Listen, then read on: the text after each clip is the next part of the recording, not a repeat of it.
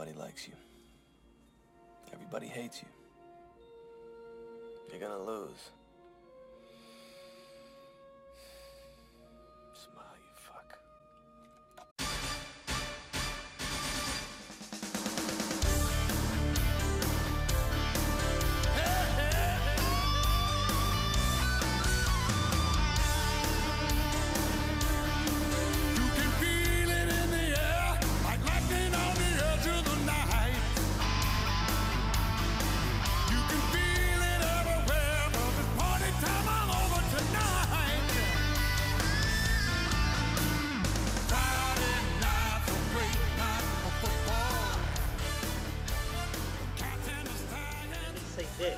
Maybe now's just a nice moment because I've I've received like questions or comments.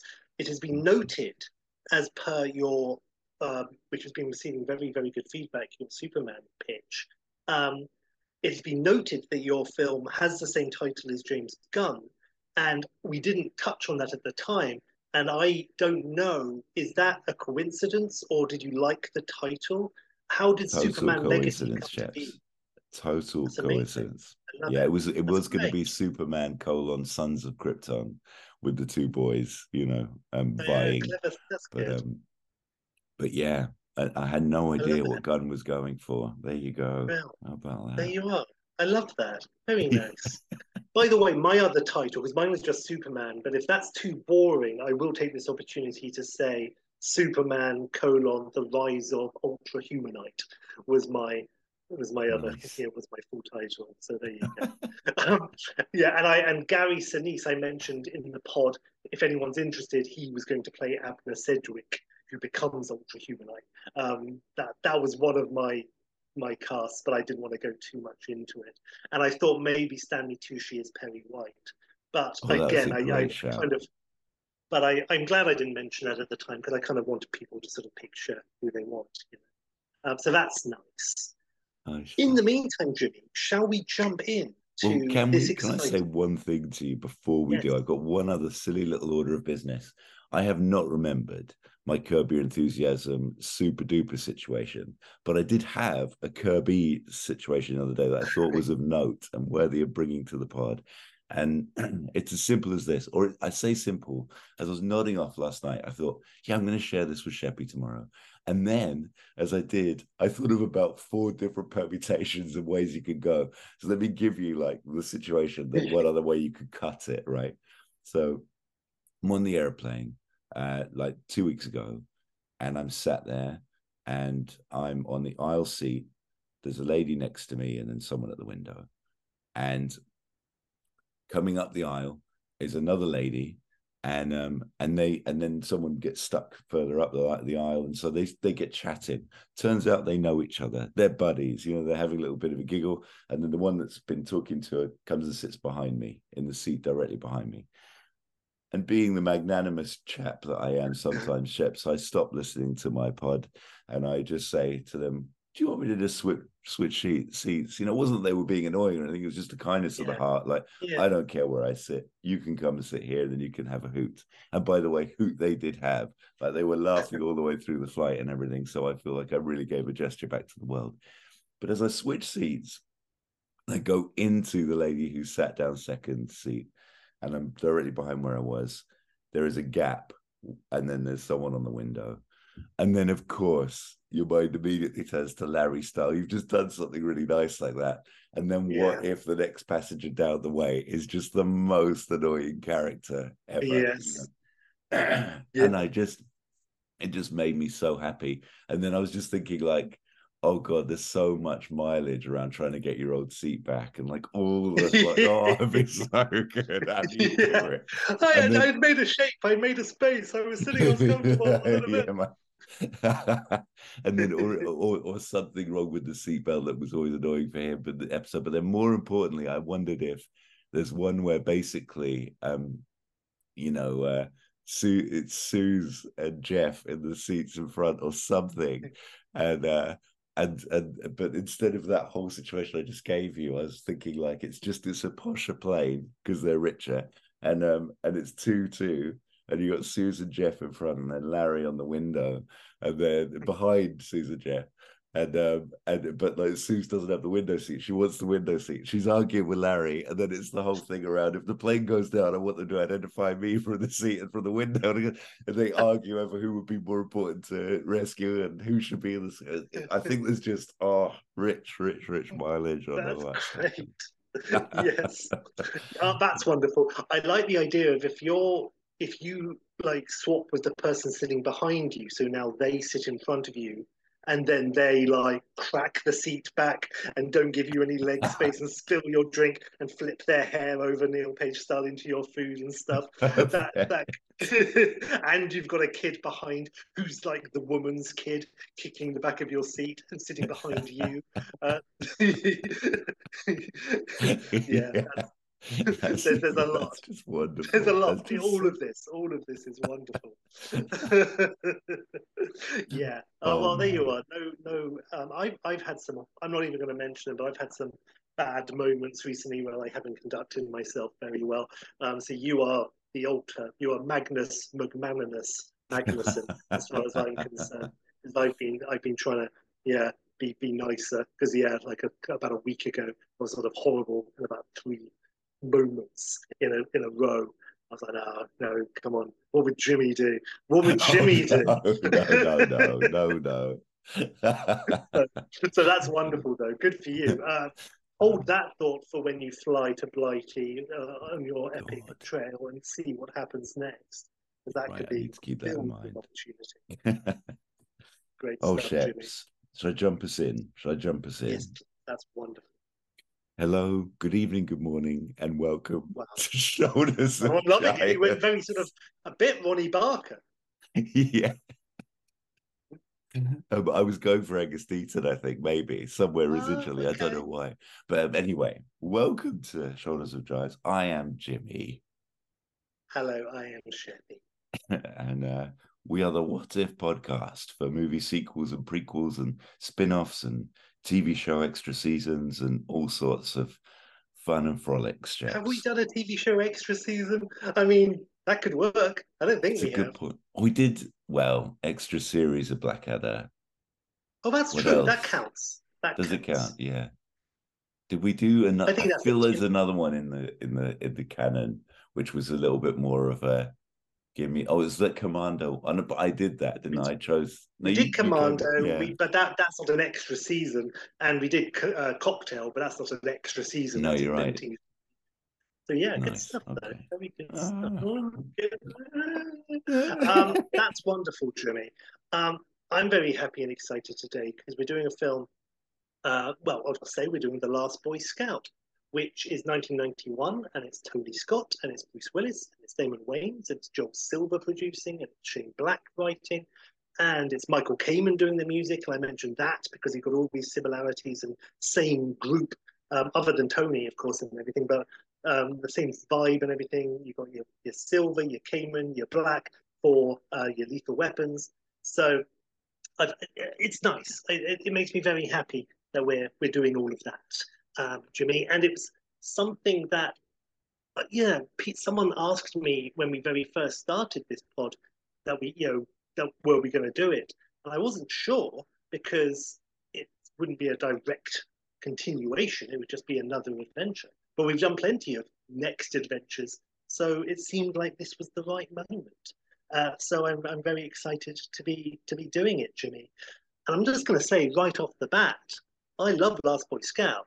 Now, if we're, I've got this really sort of very extreme, stupid sort of definition of exact genre.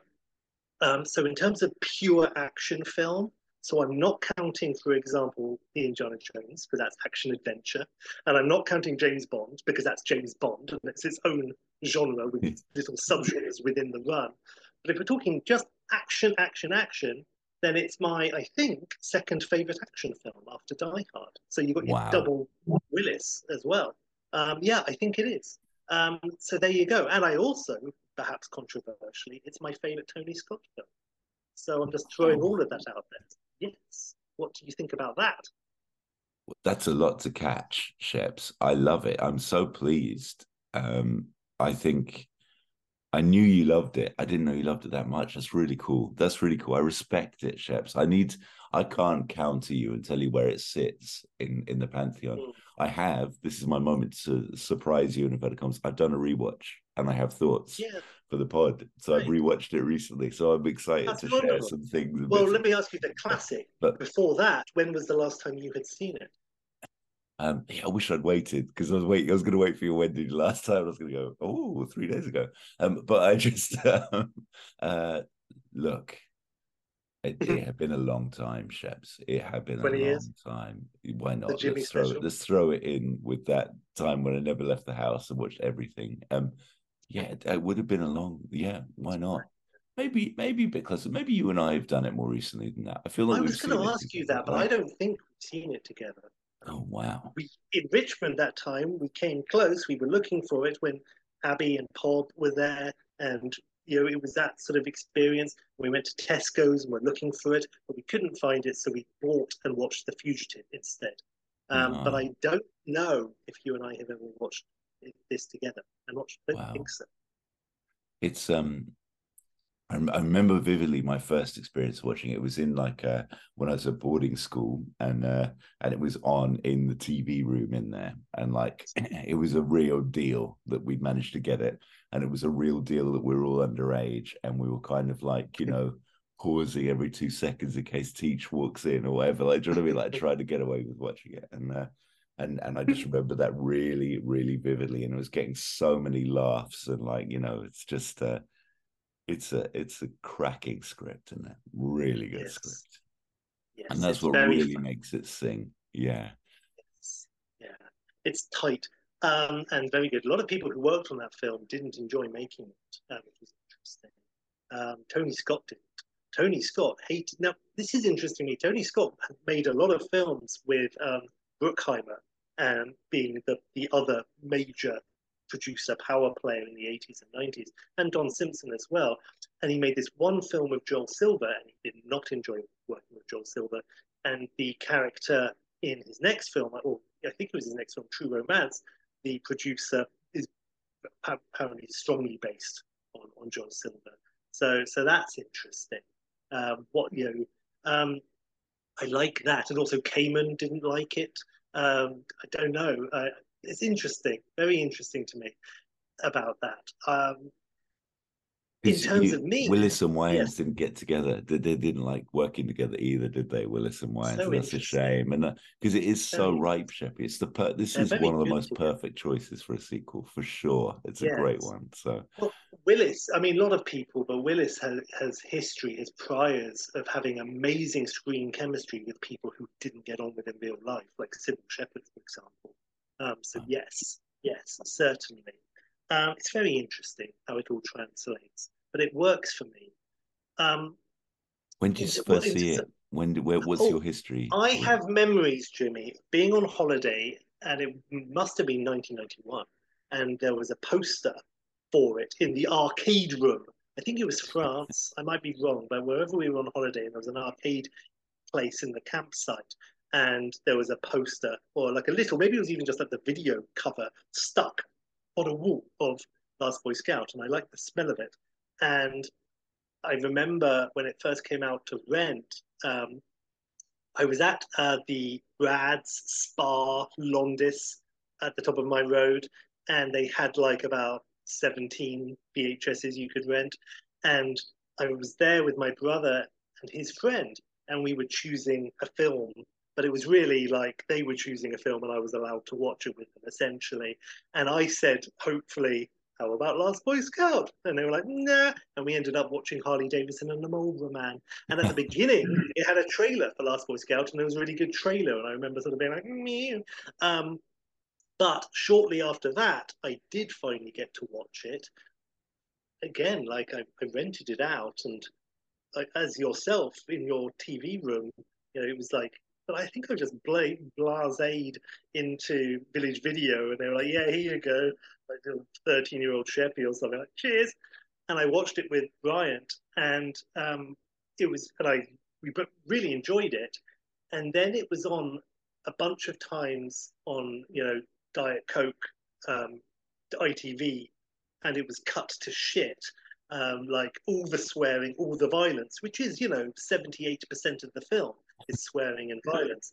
So I saw that a couple of times. But then it was when I was at university and I bought it and I watched it with definitely my friend Shep, not me. And his name was his name was Ian Singleton, but he was called Shep at university. Weird. Um, but I watched it with him, and he had only seen the Diet Coke um, version, and um, he, he so it blew him away. He thought it was like a sort of a PG comedy.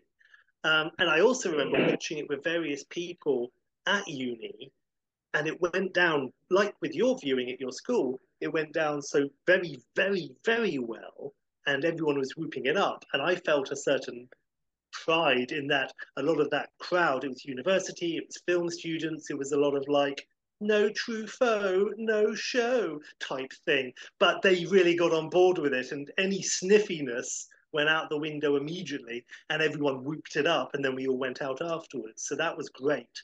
So, so I watched it then. That's another, and I'm sure I watched it in between and all that sort of thing. But it's another noticeable moment for me when I watched it. And then years later, Edgar Wright did this uh, action triple bill at the Prince Charles in London, and he showed Last Boy Scout, Point Break, and Hard Boiled. And then I think that's when they then did Hot Fuzz with the cast and doing a live commentary. Uh, no Dalton, but Paddy Considine was there, and everyone. So that was so I saw so I got to see it on the in the cinema with a appropriate crowd. This was probably about I don't know 2006 maybe. So that was wonderful.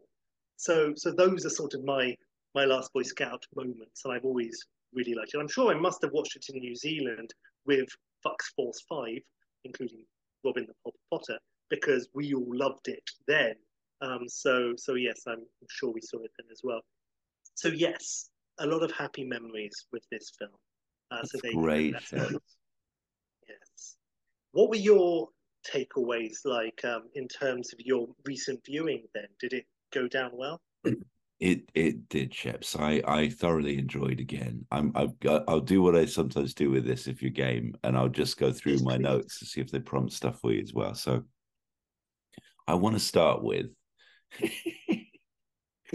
the opening, right? I remembered it, but I misremembered it. With the, with the I knew it danced. It's, I remembered it started all boppy and zippy and flashy. It's a Tony Scott film, FFS. But But- also, it's it's done in the style of Friday Night's a Good Night for Football. So it's got spinning credits and, and crazy stuff.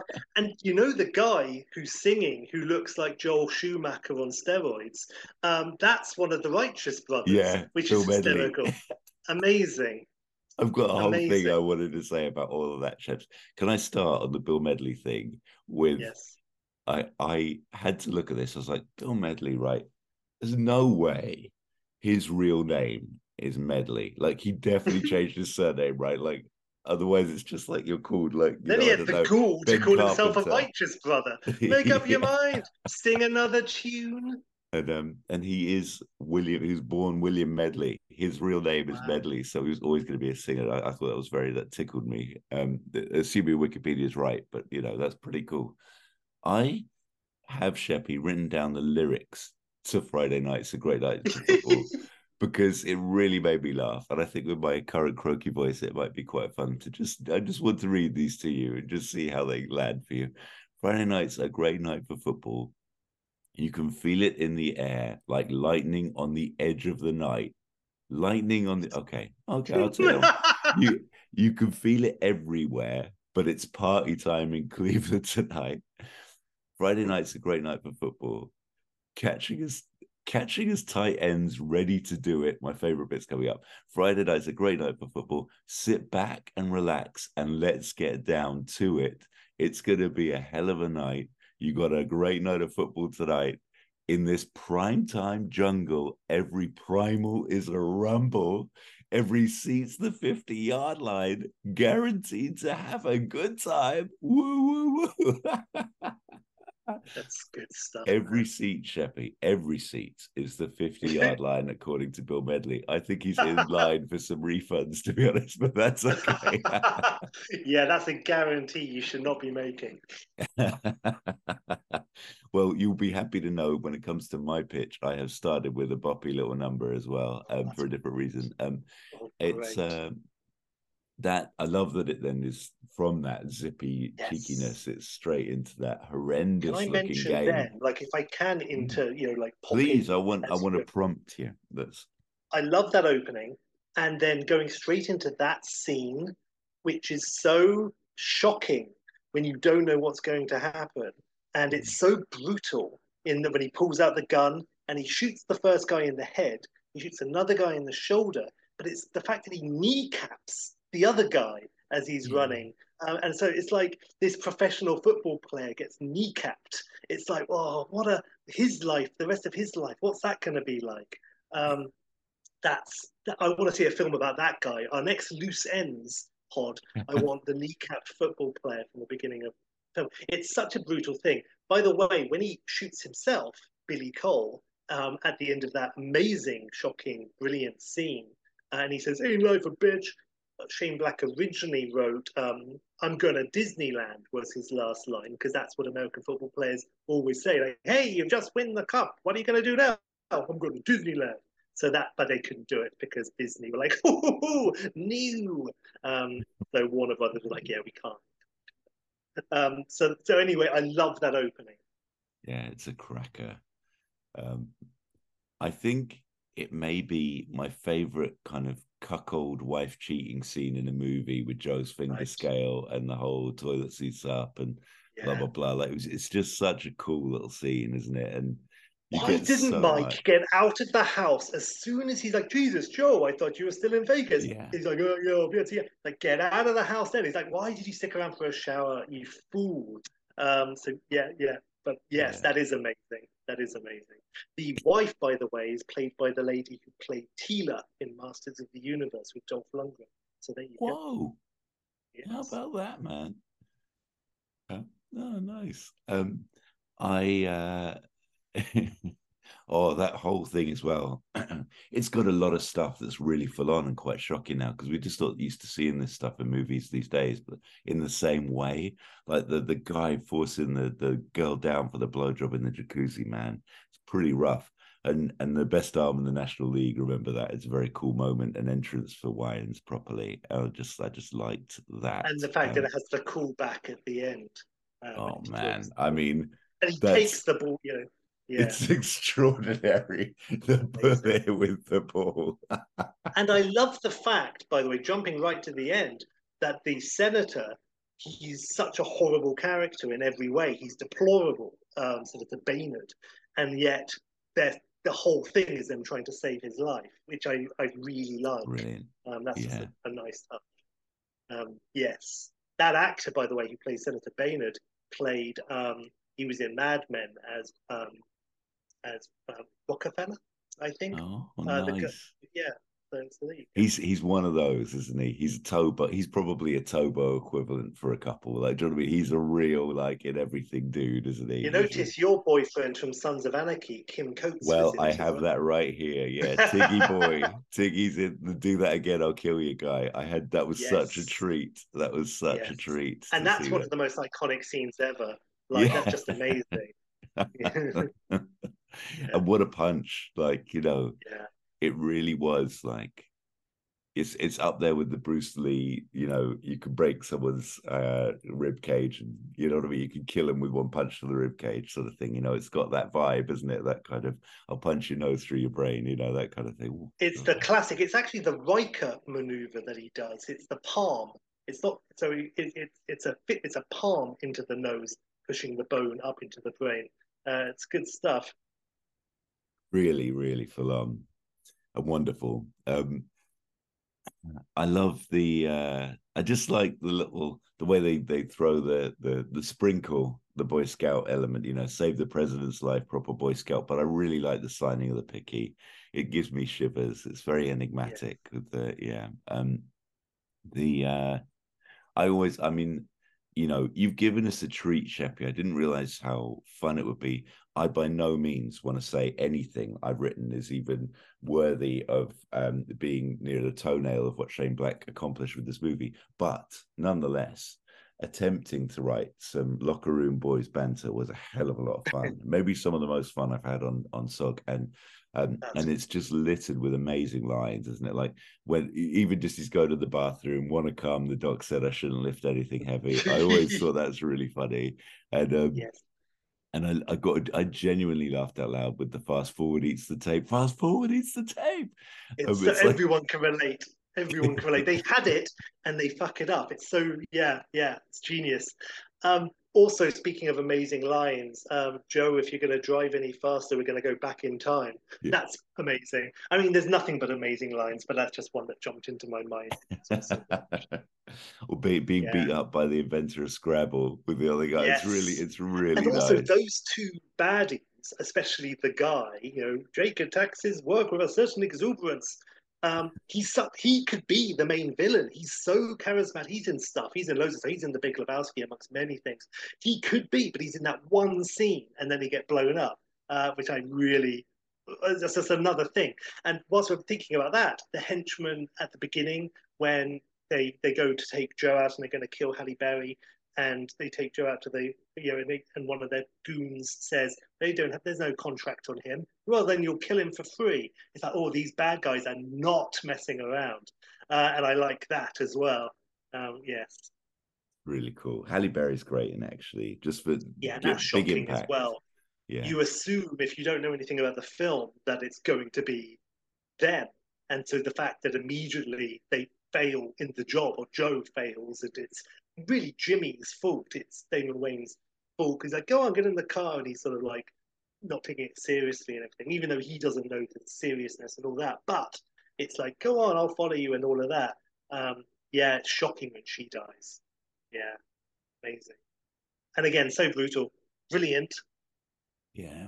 It's a great Tony Scott death. That one, to be fair. Yeah, absolutely. Danger's my middle name. Mine's Cornelius. Tell anyone I kill you. It's amazing. yes. if I can give Shane Black one note, and and although there's some some troubling sexism, particularly at the end, maybe, maybe, but but I, th- there's one note for me. we don't is- skip over that. What's I won't. I promise. I, well, it's not necessarily. It's just saying. Let me just get down to. Hang on. Hang on. Uh, all right. So it's just like so. There's the moment at the end. His wife gives a big apology, which you know she was sleeping with Mike, justified, needed. But let's be honest, I put here Willis is no saint. He's been sleeping in the car and away and away and away. You know, not the great, not the world's greatest husband, maybe. But the I don't know final, if that's sexist, honestly. no, I no, don't no, want no. to. well, shoot let me get let me get to the point. Let me just get to the point. Sorry. So just that that I was I was too much preamble there. But basically, the final line after she's apologized is, as he hugs her, "Fuck you, Sarah, lying bitch. If cops weren't here, I'd spit in your face." That's the last thing he says to his wife.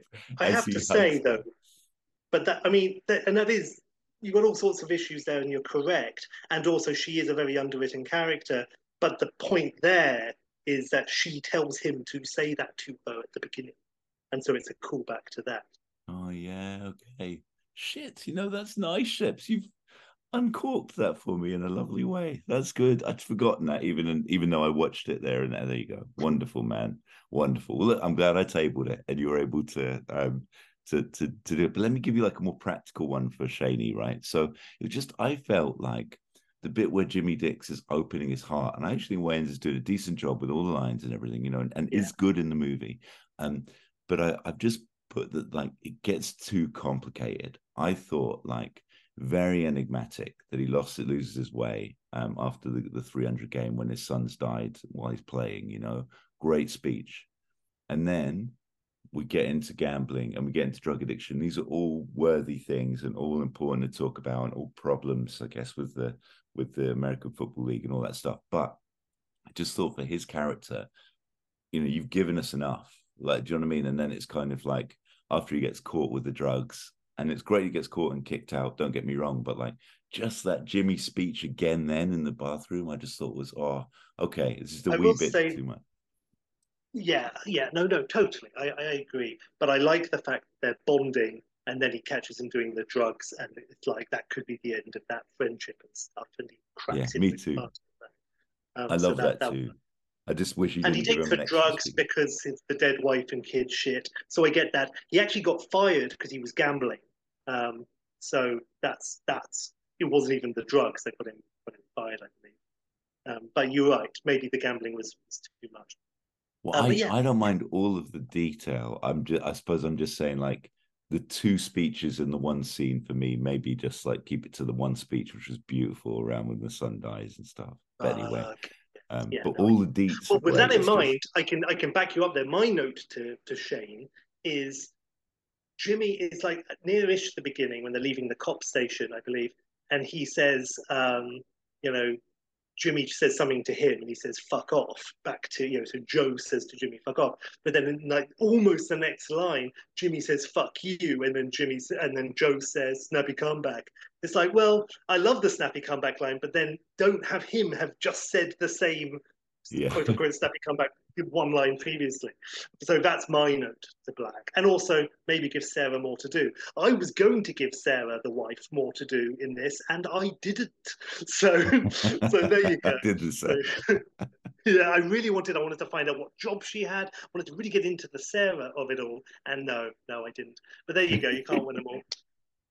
Can't wait for yours. yes. I, I'm nearly there at the end of my notes. I just wanted to say as well, like Marcone, uh, he I, it's a line I'd not noticed before, but I really enjoyed it this time. Is just the put them out of my misery. Just the my is perfect. That just thought it was lovely. Yes.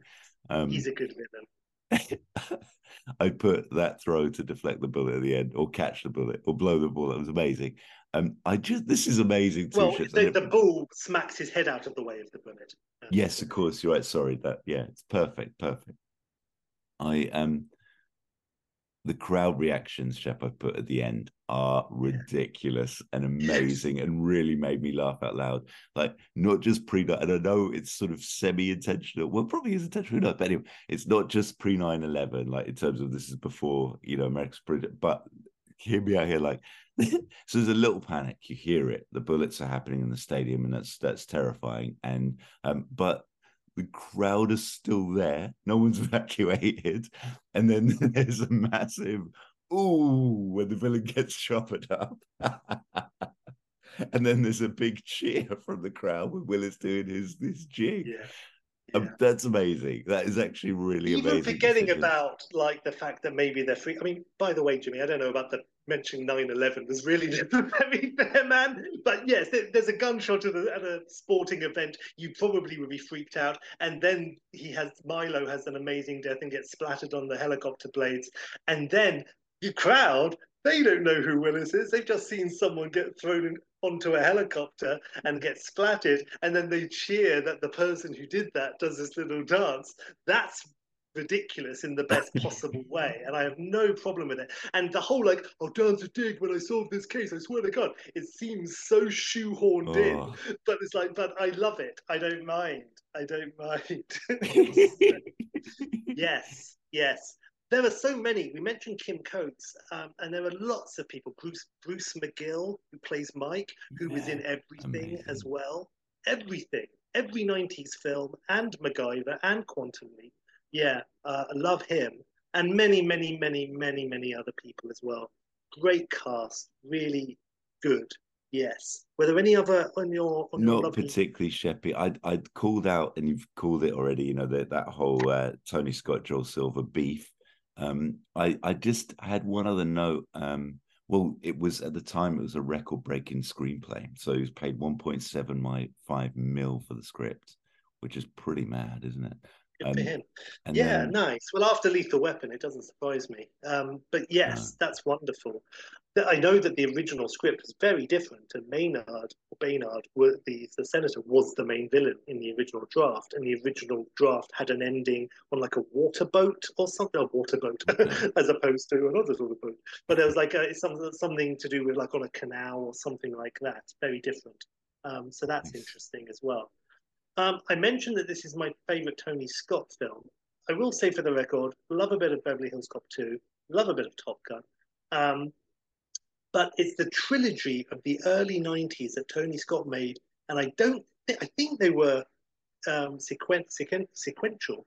Um, he made Last Boy Scout, True Romance, Crimson Tide. And I adore all three of those. And after that, I think Tony Scott too got a bit too MTV in his editing and everything he made after Crimson Tide is like a music video, more and more and more and more. I don't think I dislike any Tony Scott films, but those three from the early '90s, um, I think, are pretty untouchable. I agree with that completely, Shebs. Can I clarify? Do you put Lethal Weapon in the same bracket as this one? Yes, I do. Meaning, do I prefer this to Lethal Weapon? Yeah, yes, I do. And- Okay. That, that- I have a point, and I know, and I'm I'm I'm on the line about that so many times. But I'll, I'll tell you what gives this the edge for me. Um, one thing is, I love how Tony Scott directed this film. I love the look of, of all Tony Scott films, the the lighting and the cigarette smoke and all of it. It's wonderful. The filters. I'm a big fan, and I would say and a lot of this is the editing. I don't know how much Tony Scott actually had to do with the physical construction of the film in the edit, but it has some of the best editing and the and the way it's shot as well. And I'll go right back to the beginning with the uh, in the football match at the beginning in the rain, and uh, Billy Cole shoots all the guys and then shoots himself. But just before he shoots himself, drops the ball and all the cops are running to him, and it's this kind of Dutch angle, and it's so beautiful. Um, it's I love it. My point ultimately is that Richard Donner, I love Richard Donner and I love Lethal Weapon, but it seems like he's he's pointing the camera at things, which is great, great, great. Um, and that, but Tony Scott in this film, he shoots the, the script like perfectly, beat for beat. Does exactly. It's like he totally understands exactly. And my example to you, I'll give, is in the alleyway when the big pimp motherfucker is going to kill uh, Joe, and he makes him laugh. And that's the other thing I love about Joe is his humor is his greatest weapon, and he's all the way through. We have examples of that, and he makes the guy laugh once with the fat joke, and then, and, then he builds it and does the second fat joke, and the guy laughs a bit more, and then he hits it again, and then the guy throws his head back and does a great big laugh, and he gets a bottle in the neck, and that build up, I it, it's just it, it again, it's just shooting exactly perfectly the beats of the script and realizing it, you know, and that doesn't exist in the Lethal Weapons. Um, and and by the way, Superman the movie and The Omen are shot like that by Donner. Um, so it's interesting, but at a certain point, Donner just sort of I don't know, maybe he filmed just lots of coverage, whatever the reason. Um, but the Tony Scott direction of it, and also I will say my favorite edit in any film ever, or at least the one that I always think about, is when uh, Joe Willis is sitting in the car, and he sent Jimmy Wayans to. He goes, you know, um, to he goes, I'll give you a lift, and he goes, No, I got, I'll take Corey's car.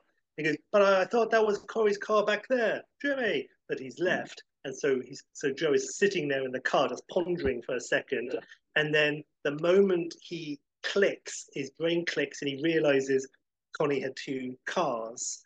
Um, it it cuts from a, a medium to a close up of the moment of his deduction, and I I I love that.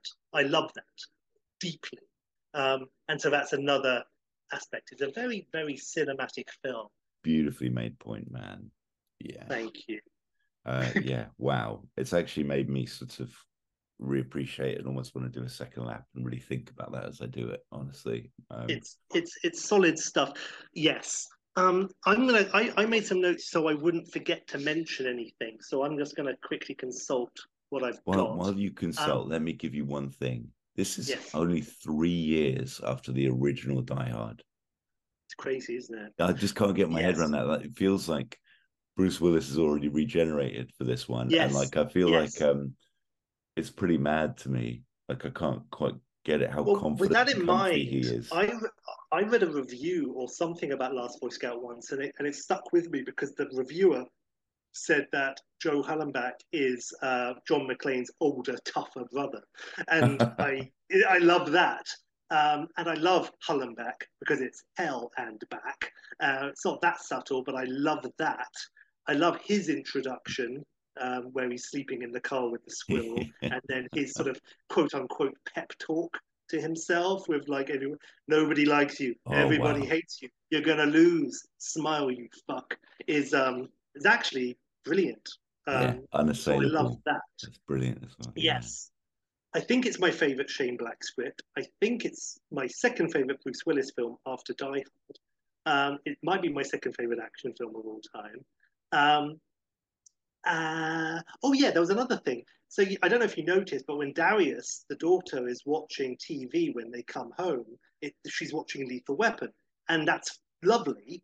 Um, but you know what? And we're living in a world with where crossovers are very much the norm these days, and that's great. And I love a good crossover.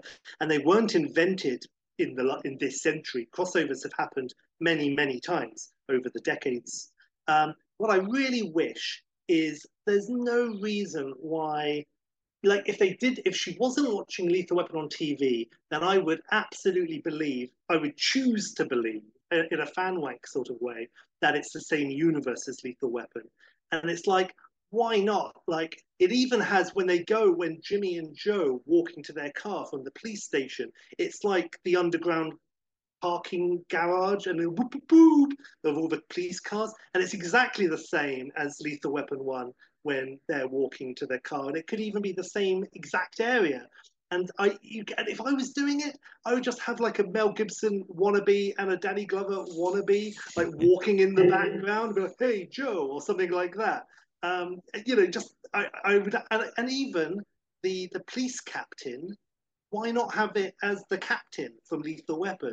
Um, it's Warner Brothers, it's Shane Black, it's Joel Silver. They could have done it, um, and and that would have made me made me happy.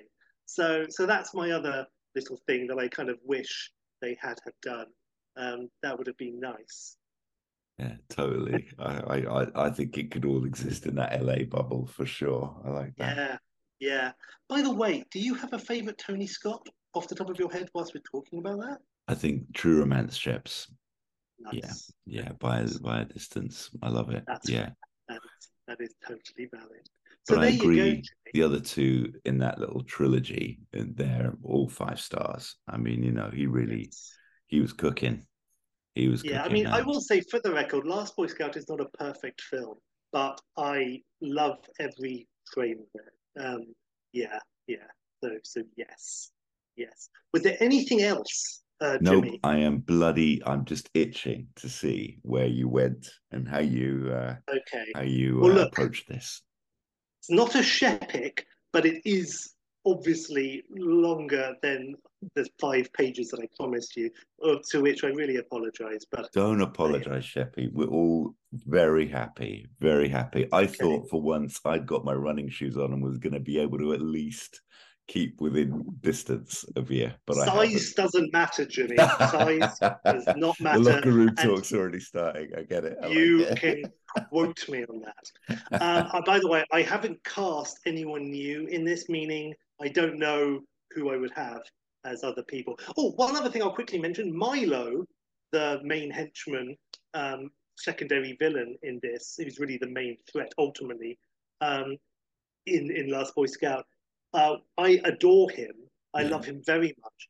And when I was halfway up Machu Picchu, um, we were all having in, in my group, we were hiking up the mountain and we were in a tent having like this sort of, I think it was like a hot chocolate type thing. And it was made by this company called Milo, Milo Chocolate.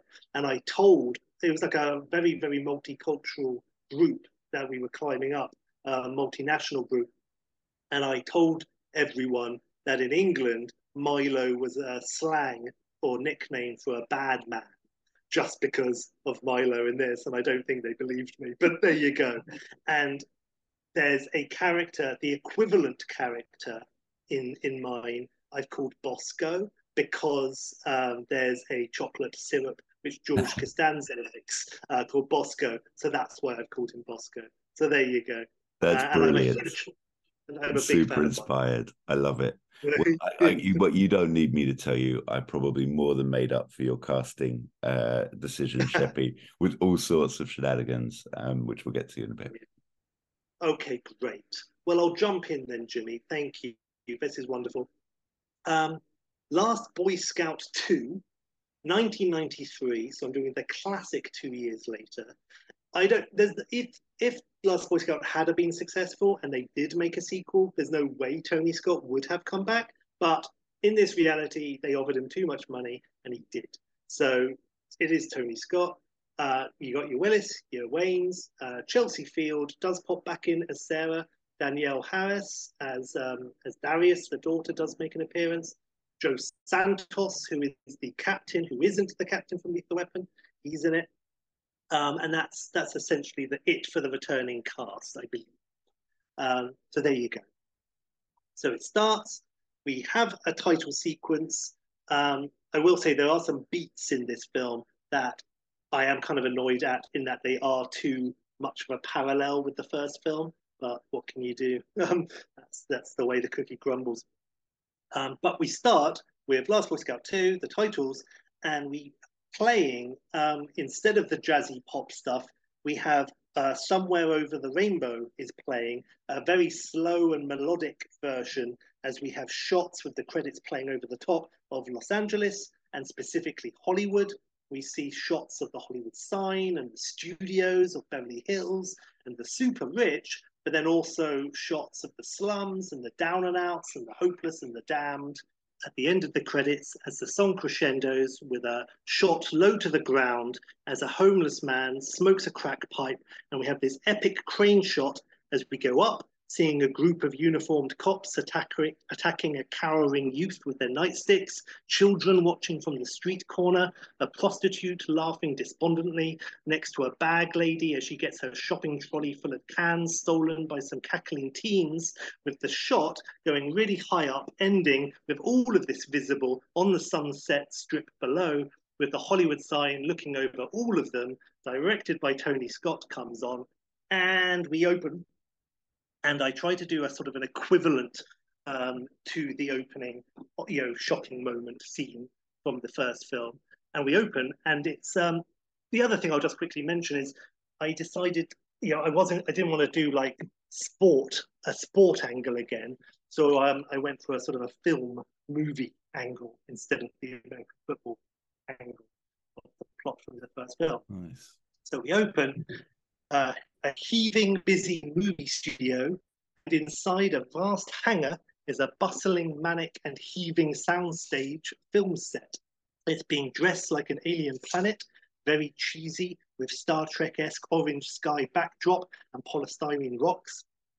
Actors um, and extras amble around, some dressed as outlandish aliens, some like weird, scantily clad green skinned sex slaves, and some like clunking Robby the Robot knockoffs.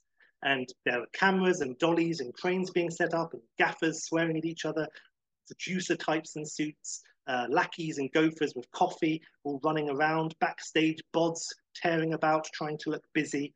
And at the center of all of this is the film's leading lady, the film in question that they're filming here, uh, a young, beautiful actress named Debbie Rhodes, who's wearing a silver, quasi futuristic and impossibly impractical and revealing costume.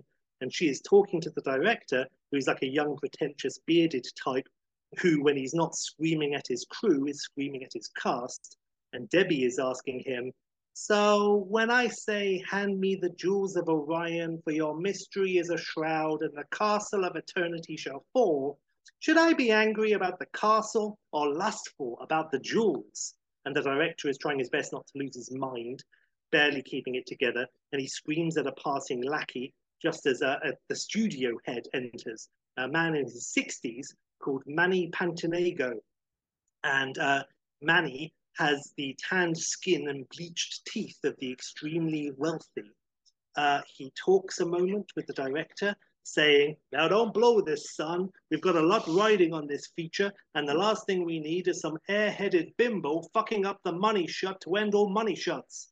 Uh, he says he has a bunch, uh, he has a brunch with the other studio heads about the new big studio that's opening soon before his lunch meeting with possible replacements. And the director says, Replacements for who? And Manny says, For you, of course, dipshit. And he leaves in a hurry, looking at his watch. And as he leaves the soundstage uh, through like the large, big, double metallic doors that you find in such places, he passes uh, a small black plasticky sort of looking box um, stuck to the wall near the door, which we hold on for a moment. Uh, the director waits for Manny to leave before muttering, You're the one who hired this bimbo bitch. Before moving to sit in his director's chair on the camera crane, he stops, removing his hand from the back of the chair, rubbing his finger and thumb together, examining this sort of weird yellow powder that's come off his chair. And he turns and screams at a passing flunky Jesus Christ, Mannings, here's more of this shit. It's everywhere. I'm going to be finding this fucking powder under my skin for weeks, turd dick. You told me you clean this shit up. And uh, Mannings, the lackey, says, Yes, sir, but it's everywhere. The DP just found a coating over the A and B cameras, too. And the director says, I don't care where you find it, just get rid of it. I mean, Christ, this is the only movie set in history in this pit of a town to be covered in the only powder you can't shove up your nose. Now you clean this shit up, or I'll shove it somewhere else. Your ass. And the lackey's like, Yes, sir, and hurries off, muttering to himself, Not my job to clean up this pig shit of a set.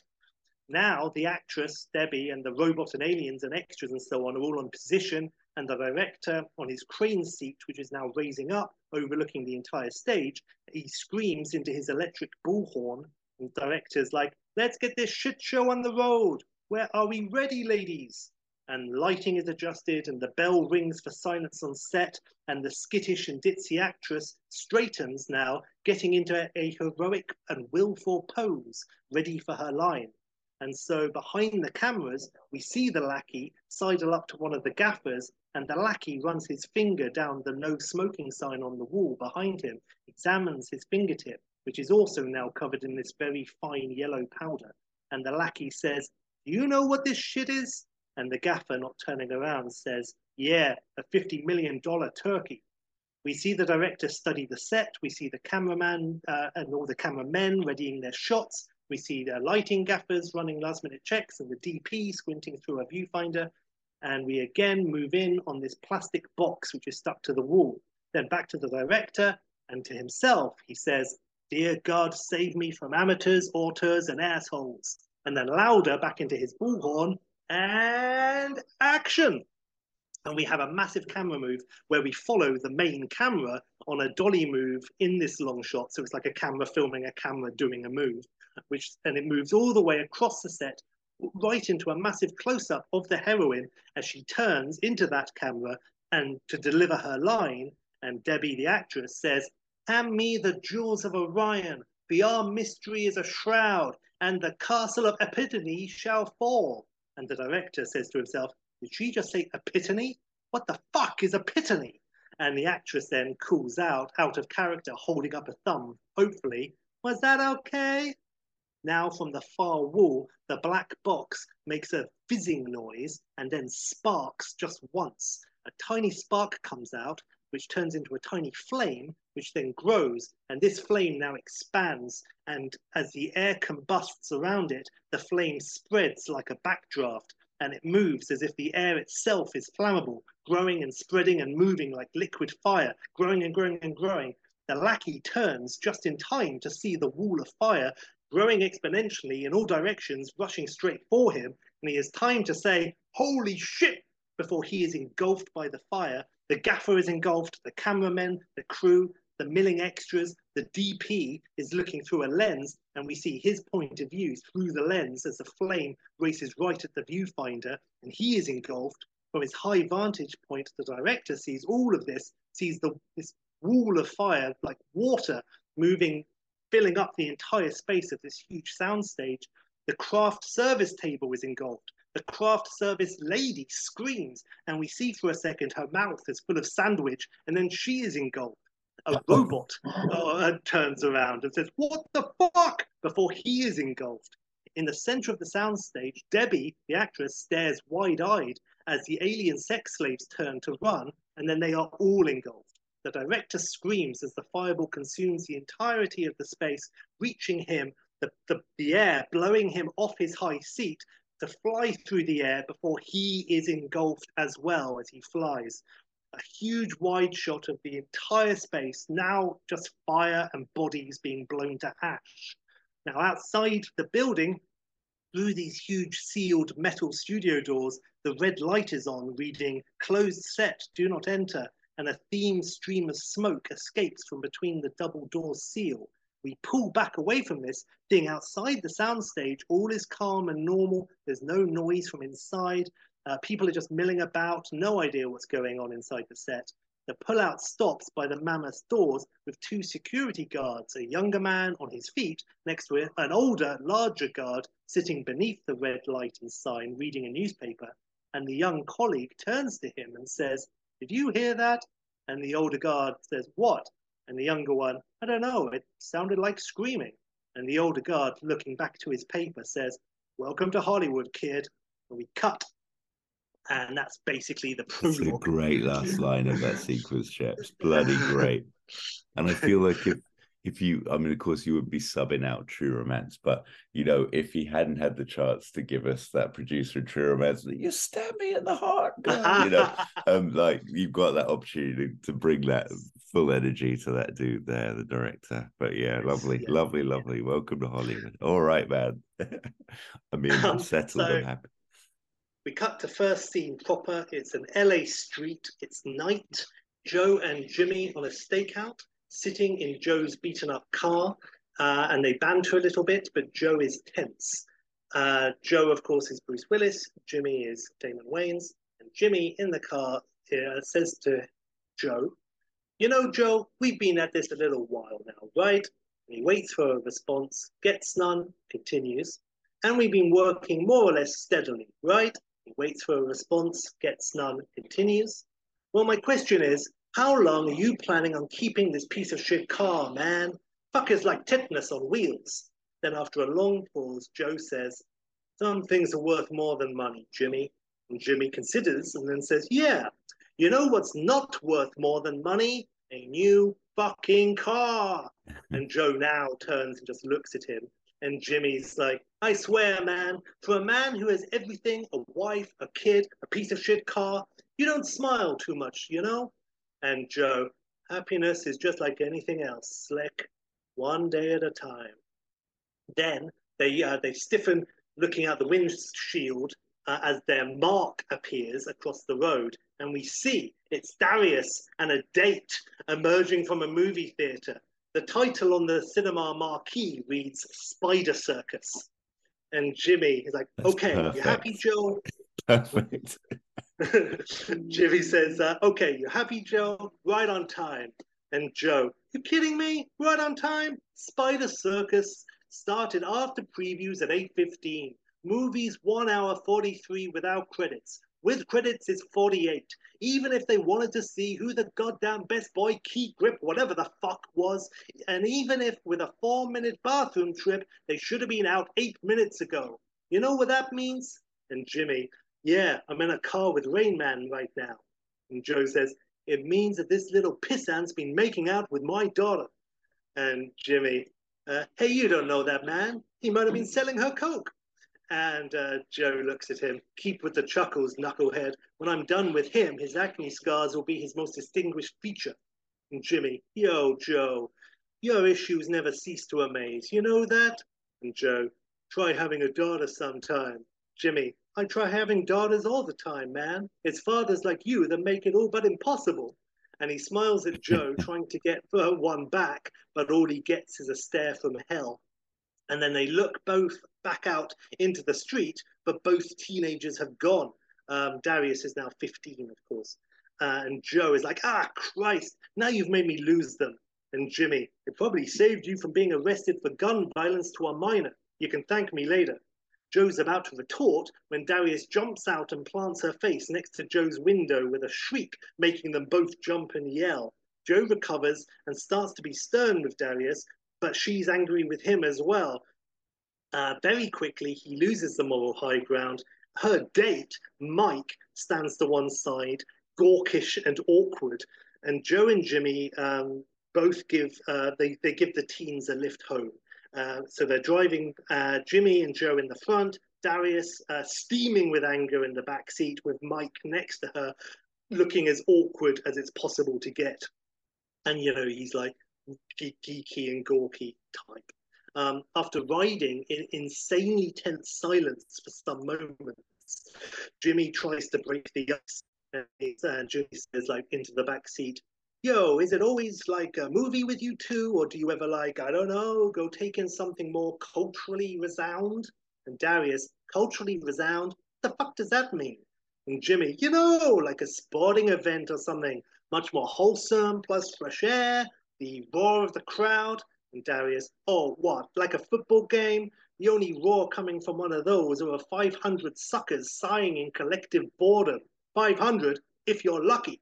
And Jimmy sort of faces front again, mumbling moodily to himself. Don't know why I try making conversation with anyone in this family. There's another icy pause, and then Joe is, you know, he, he tries his best and he says, "So, what, what was the movie like? If you caught a frame of it, of course." And Mike, the date, there sort of perks up and he tries to speak, getting a tiny bit of confidence as he talks about the classic that they've just watched, which he loves and has apparently seen like a hundred times. And Mike says, "It's amazing, you know. It's an old film. It's it's from 1983. Can you imagine?" And even Jimmy is bummed by this. We learn that the film, uh, Joe saying, "And what the fuck is a spider circus?" It stars uh, sci-fi legend Connie Sedgwick, who neither Joe nor Jimmy have ever heard of her. And Darius rolling her eyes, well, ain't that a fucking surprise? And Joe, hey, watch your mouth. And Darius, you watch my mouth. And she leans over and full on kisses Mike, who doesn't respond, sitting in frozen terror. And we cut to outside as the car slams to a stop on the side of the road. And we hear Joe shouting, Jimmy, give me my gun. And a tiny voice from Mike, uh, Sir, I can walk from here. And we cut to Joe's house. Um, and uh, Darius remains angry with Joe, but they are ultimately on good terms. And inside, Jimmy and Joe and Darius enter, and we meet Sarah, and we have a brief appraisal of a functioning marriage and home life. Not perfect, but all parties in the family are working on it. Uh, we learn that Jimmy is vaguely jealous of this home setup. He's been having lots of one night stands, but nothing remotely serious. And Jimmy is like, I'm just waiting for the right woman. And Joe, you wait any longer, you'll be able to skip the whole getting to know you shit, cut to the chase, and pick out your retirement home on the first date. Maybe live it up and go coffin shopping. Uh, so, that's the setup. Uh, next day, Joe and Jimmy uh, get a job, and they are summoned to a major Hollywood film studio for a meeting with the movie mogul and studio head, and it's Manny Pantanago, um, and they gather in his plush office uh, Manny wants Jimmy and Joe to protect his wife, ex starlet, the one and only Connie Sedgwick, uh, who has quote unquote semi retired from, move, from movies and now has a recurring role on a popular daytime soap opera. So, after narrowly escaping the notorious studio explosion last month, which Manny believes was not only deliberate, though no trace of, of arson was found, Manny also tells them that he believes his wife was ultimately the target. She, we find out, was meant to be there as the lead actress. No one knew that she wasn't going to be there and that this film was to be her big comeback, but she had actually been replaced by her husband, Manny, uh, with Debbie, the younger actress. So Manny says he's been shaken by the whole ordeal um, but he still, despite this, seems pretty chatty and boisterous. And Jimmy has to say, you know, you'll forgive me for saying, Mr. Pantanago, but your attitude to the hundred odd folk who did die in the blaze is, I have to say, pretty blasé. And Manny, well, son, it's like this. If it's not, if it's too hot for you, turn the meat. And Jimmy's like, all right. Uh, the meeting ends, and the, as they all leave and they shake hands. Riding down together in the elevator, they ponder the job. At first, Joe and Jimmy put Manny's thoughts down to insane paranoia, but as Joe says, you're forgetting the most important aspect any detective should consider when selecting which cases to prioritize against the rest. And Jimmy, the ones that can save the most lives? And Joe, close, the ones that wear the clients richer than God. And Jimmy, amen to that. Bing! They step outside the elevator. Now outside, Joe hands the valet a ticket, uh, who goes off to get the car, and Joe like, fucking valet, fucking super rich yahoos, fucking Hollywood. No one makes decent movies anymore. And Jimmy, I bet you're a real Ten Commandments kind of guy, ain't you, Joe? And Joe's like, French Connection, Point Blank, Clint fucking Eastwood. Nowadays, it's all this sci-fi bullshit and bad fucking acting. and Jimmy, and they say film critics have it easy. The valet brings the car, and it's Jimmy's plush BMW convertible, and they get in. As they drive out of the lot, Joe says, What is it with rich folk, Jimmy? Why are they all so fucking weird? What, you asking me? I got a newsflash for you. I ain't that fucking rich. And Joe, Oh no, mister, we gotta take my car to impress the vacuous. And Jimmy, It's on a weekly payment plan, man, if you must dig, which is embarrassing as all hell.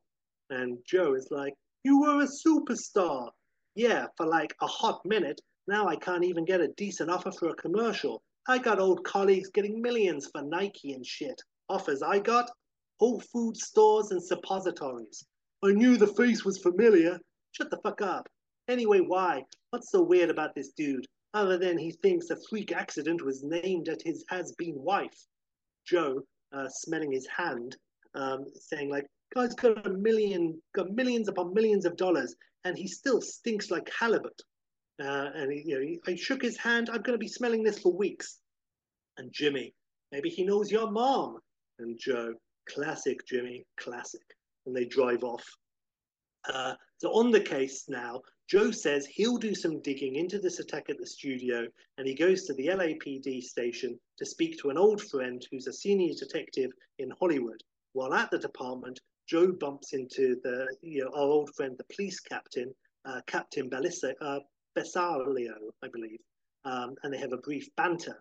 And of course, it's the captain from the first film who isn't Richard Donner's cousin, the captain from Lethal Weapon. And the chief is like, Tell me something, Joe. Why is it every time I see you, I feel my ulcer start to growl? You'd better not be sticking your nose where it doesn't belong.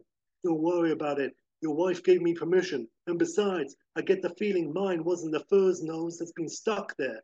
Against his better judgment, the captain can't help but dig Joe's style. Joe then sees his old friend, Detective Walsh, who said he's never seen anything like the, the blaze at the studio. The entire soundstage was utterly consumed by intense flame, which seemed to be spread by nothing. No one smelt anything, no explosives or flam- flammables were left, no trace of anything. And also, the fire was contained within one the one massive room where it burnt hard, but then burnt itself out almost immediately. The only thing they found after the fact was uh, this sort of skanky yellow film um, which came from, they think, some sort of powder, which was left on the walls and ceiling, are, are now burnt to a resin, which the lab boys can't identify. But they've established that it's benign and it's generally agreed on that it had nothing to do with the fire. Meanwhile, Jimmy goes to Beverly Hills and has some shtick getting onto the grounds of Manny the producer's huge mansion so that he can meet the wife he's meant to be protecting. At the gate, he banters with the guard who lets him in because he's a football fan, or despite his being a football fan, he says. Jimmy grins and takes it, but matters as he drives up the long driveway like fake fan, fake football fan. Inside the lush and gorgeous place, really nice big mansion, uh, outside by the pool, Jimmy meets Connie Sedgwick, 80s star, now daytime TV player. She is nothing but impossibly long legs, large sunglasses, and a snooty attitude. When she first sees Jimmy, she does for a second seem to admire what she sees, but then the mask comes up and she makes a big deal of being unimpressed. There are some bodyguard jokes at Costner's expense, because I figure it's around year after the bodyguard. And uh, Jimmy is like, never hire a white guy to do a black man's job. And Connie says, and what job is that? Protect the white woman? No, case the joint and steal the booze. She half smiles despite herself. And we've got a bit of early inappropriate humor from the early 90s, but there you go. Jimmy sees um, that there, there are many of her and her husband's film posters on the walls of the mansion. And one of them is Spider Circus. And Jimmy's like, oh shit, I know a big fan of that movie. And Connie looks and is like, ugh. And Jimmy, you're not proud of that one, huh? My husband produced that piece of shit. Like most of the pieces of shit I made, I only did it because Manny threatened to sue for breach of contract if I didn't. Jimmy, the key to any happy marriage. Jimmy banters and flirts, but she's having none of it. His uh, first remarks are, are also that for a classy house like this, it has a decidedly fishy stink. She says her chef likes sushi, so what? Jimmy digs further and finds out that her husband replaced her on this film with the explosion, scuppering her potential comeback, and she is indeed very bitter about it. And in the end, it seems that his ageism has saved her life. We also learn that Jimmy is not the first man to be given this job of protecting her. And Connie says, Well, I hope your mouth isn't the only thing about you that's fast. The last guy was all mouth and no trousers. And Jimmy, Don't worry, my trousers are my best feature. We learn the guy who Jimmy is replacing as bodyguard is also an ex athlete, a boxer named Johnny Emanuel, who used to be on her husband's payroll. Jimmy has heard of this boxer. Uh, apparently, he was quite the boxer back in the day. Connie says he lasted three days on the job, then slunk away without even formally quitting back to the boxing gym that he owns and runs in town. Jimmy says, and now there's me. So either you or your husband's got a thing for athletic, sexy black men, huh? And Connie looks at him. Yes, I do. But in your case, I'll settle for two out of three. Jimmy says his partner is out doing the digging, and in the meantime, the best thing for them to do is stay within the grounds of the mansion. And Connie says, Well, fine, you do that. I, however, am going shopping. And uh, she forces Jimmy to take her to some fancy shops around Beverly Hills. We cut to this. He's loaded up with bag after bag in a humorous moment, you know, taking uh, them out to the car, which is parked across the wide street opposite the store. Jimmy, as he's struggling under all the boxes and bags, lamenting his fortunes, going from football superstardom to, quote, driving Miss Crazy. On one of these trips out to the waiting car laden with the bags and hat boxes, Jimmy's attention is taken for a second by a very pretty blonde lady wearing a designer suit and mirrored sunglasses, her hair pulled back into a tight ponytail, passing the shop as he staggers past. He makes an appreciative comment Damn, girl, save some of that class for the rest of us. But she blankly acknowledges that for half a beat before walking off down the street. Inside the shop now, Connie waves to Jimmy, beckoning him back from the car to go back inside to take some more of the bags. Jimmy, next to the car across the road, starts to grumble again to himself. This weren't LA. I dropped those bags in the nearest puddle I found. Guess a pile of dog shit will have to do just as well when just then, across the street, right outside the store, a car screeches up and two men in suits and shades emerge with automatic weapons. They immediately level these at the shop and those within. They open fire. People scream, the windows shatter, and one or two patrons, including a shop assistant, are hit. Connie screams and hits the deck. Across the road, Jimmy yells, No! drops the bags and makes a sprint. Uh, the street is very wide with many lanes and much traffic, and Jimmy runs at full speed. This is his superpower, his football training coming back, and he makes a run for the end zone. He runs flat out while zigging and zagging through the traffic, past fleeing pedestrians and other assorted obstacles, dodges, zags, leaps, and then jumps and slides across the hood of the gunman's car. And as he comes off the car, bounces once on the sidewalk and hurls himself colliding his body into the nearest shooter at full speed. This sends the guy flying forward through the shattered shop window to become ensnared among fallen mannequins inside. The other gunman turns his gun immediately on Jimmy, who comes up short as the guy pulls the trigger. Jimmy, oh shit! And dives out of the way as the bullets pop off the heads of the remaining mannequins and tear up the gunman's own car. Jimmy hits the ground, rolls, and takes cover, He's lying on the ground and he's screaming at Connie, who is lying on the ground nearby inside the shop. And Connie shouts, Help me! And Jimmy shouts back, They have guns! And Connie shouts, So do you, shit for brains! And Jimmy, remembering, Oh shit! And he pulls out a gun and fires rapidly at the gunman, hitting him in the chest, making him fly back into the shop to land next to his colleague. This man now comes up um, to the shop window with his gun, aiming at Jimmy, Jimmy swings his pistol on this man and pulls the trigger, but the gun now clicks empty. And Jimmy, wide eyed, holy fuck! Connie has now scrambled up, grabbing one of the arms from the an exploded mannequin. She takes three steps and swings the plastic arm at the back of the gunman's head just as he opens fire at Jimmy. The man whirls and spins, firing as he goes, the bullets tearing up the shop ceiling. But he goes down and the gun skitters away. Jimmy's up, through the busted window and he tackles the gunman in an impressive leap and they both fly into a large rack of clothes. The gunman's up first and races out back onto the street into his bullet ridden car. Connie, Connie watches all of this with wide eyes, then turns to see Jimmy still on the floor under the clothes rack, tangled up and struggling to see, let alone stand, with thousands and thousands of dollars worth of designer dresses wrapped all around him like swaddling. He manages to untangle himself and springs to his feet, brandishing his empty gun, wild and disorientated and panting, ready for a fight. But the gunman is in the car. He floors the car, which peels off down the street at top speed into oncoming traffic, making cars screech and swerve as he escapes. Jimmy, still wide eyed and panting, looks about deranged, and Jimmy says, Where'd he go? I got that sucker. And Connie, equally wide eyed and shaken, pointing at the road carnage, He's gone. Jimmy takes a moment to digest this, looks at the dead body who he's just shot, then looks at, back up the street at the fleeing car, then back at her, and Jimmy, still panting wildly, says, Oh, okay, good then. And then he collapses uh, in a faint as the sounds of approaching police cars can be heard approaching. Cut, and it's back at the police station. Connie and Jimmy are met by Joe as they're released after giving their statements.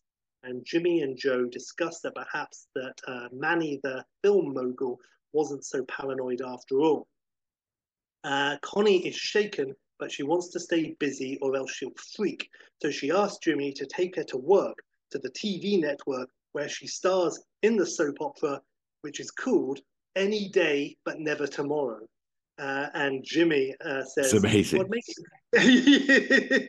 uh, Jimmy says, "What makes you think that whoever attacked the studio won't try the same thing here?" And Connie says, "This is television. No one gives a shit." And Jimmy's, "Huh." At the studio now, the film studio, Joe goes back and tries to get some answers from Manny, the husband, studio boss. Uh, they again meet in Manny's large and plush office. Manny apologizes for the smell, and they get to it we further learn that the new studio that Manny is going to co own will be the first brand new Hollywood studio which has opened in almost 80 years. Um, that Manny is sick of, quote, interference from dickless pricks with no more talent than a lizard has hats. Uh, when this new studio will open, uh, Manny will, quote, do a Chaplin and own his own stuff, have creative and financial control over everything. Plus, it's being constructed out in the desert on cheap land where it will supply thousands with jobs for years to come. Joe wonders if any of this can be linked, and Manny says he can't think how. Joe, a lot of bad men are going to a lot of trouble over this. Makes me wonder why. But Manny clams up and he says he's freaked out as well. And he says, you know, if a if a white rich woman's not safe in Beverly Hills, where the fuck is anyone safe? Cut to a large factory, lots of metal, conveyor belts, and other assorted equipment. It is a fish processing plant. We see thousands of dead fish moving along one such conveyor belt with many uh, older female workers standing along the conveyor belt and they're all wearing hats and uh, rubber gloves and plastic white coats. Uh, and they're like gutting the fish with sharp hooked knives as they move past. And at the end of the conveyor belt is a drop where the fish fall down into a massive churning, rotating blade thing that pulverizes the fish, which then comes out onto another conveyor belt as paste, which then moves along past more workers who remove any remaining little bones with tweezers and so forth. Uh, overlooking all of this, a man stands looking at the activity. He is thin, uh, in his 50s, with short hair, a neatly trimmed beard, and steel rimmed spectacles. Uh, he is extra conspicuous as he is impeccab- impeccably turned out, wearing this immaculate suit. Everything about him is clean and polished and refined, um, and of course, surrounded by all these workers covered in fish guts. Two solid and compact looking men stand close by, also wearing nice suits, but not as nice as his. One more man now approaches. It is the surviving goon from the Beverly Hills shootout, still disheveled from the failed attack. His name is Timothy. Uh, so the man in the perfect attire turns and speaks softly with an accent. This, his name is Magnus Bergstrom. Timothy the goon waits to be addressed, uh, which is when uh, Magnus turns slowly and calmly appraises him and then says, Timothy, things did not go as planned. And Timothy, no, sir, she wasn't alone. He was fast. We never saw him coming. Magnus, ah, yes, the element of surprise, the strategist, most trusted friend. And Timothy, Holt didn't make it.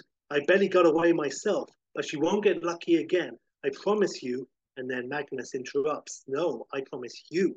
And Timothy, even more nervous, I don't know who was with her, but he, Magnus, it is of no concern of yours, I assure you.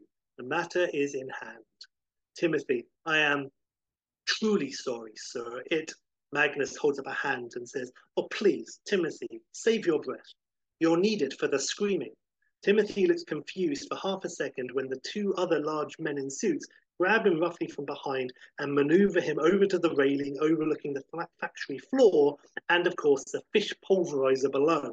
And Timothy, no, no, and he struggles and he tries to grab the railing in front of him, but the men have him firmly, lift his legs and drop him head first off the gangway into the blades below. And he does indeed scream as he goes, but only for a second. We hear a nasty sound of crunching bones and wet noises, and then we see the conveyor belt carrying the fish paste past the workers, and all the workers stop calmly and wait as the fish paste moving past them is replaced by a much thicker and lumpier paste. And above, Magnus turns from the railing and walks away, followed by the two compact men. And we cut. Epi, it's um, amazing. Just before the cut, let me just say, like, you always have the greatest villain dispatch lines. They're so cold and perfect. And save your breath for the screaming is right up there. And like, I just know if anyone's ever going to kill me, I know it's you.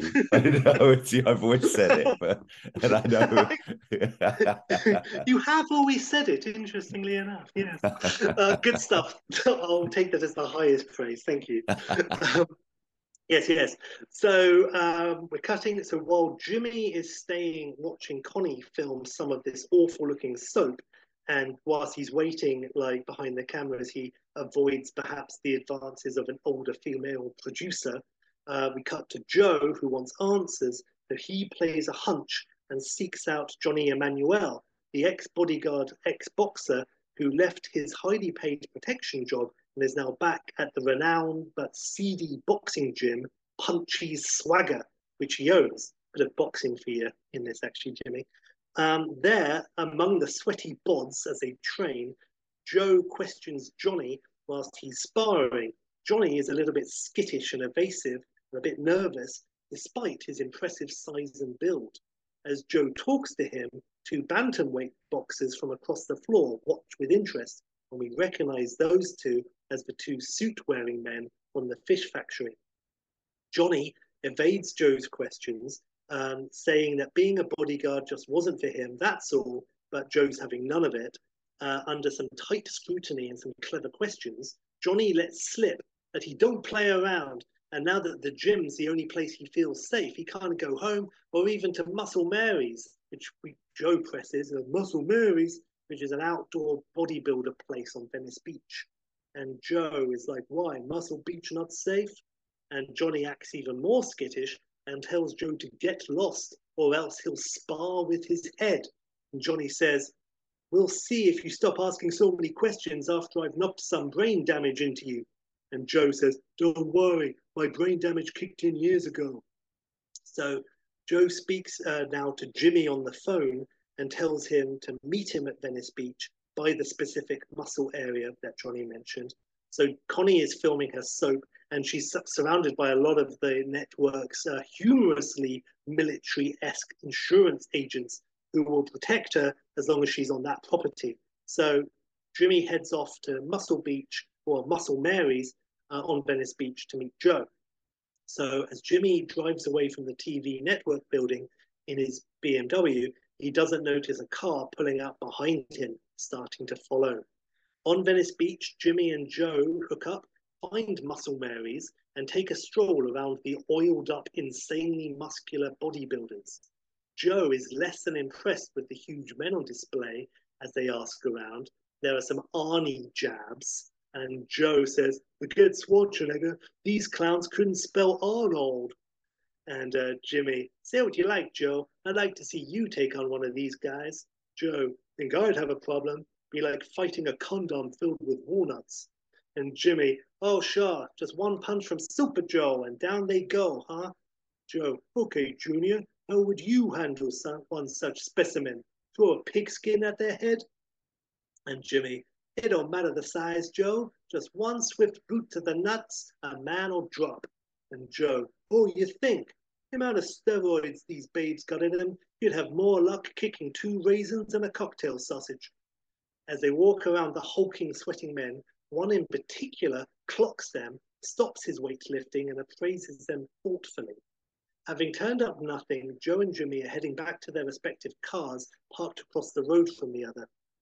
Uh, Venice uh, is filled with the usual sorts of bohemians and hippies, tourists, vagabonds, homeless, and the like, as well as uh, many skaters on boards and rollerblades, roller skates.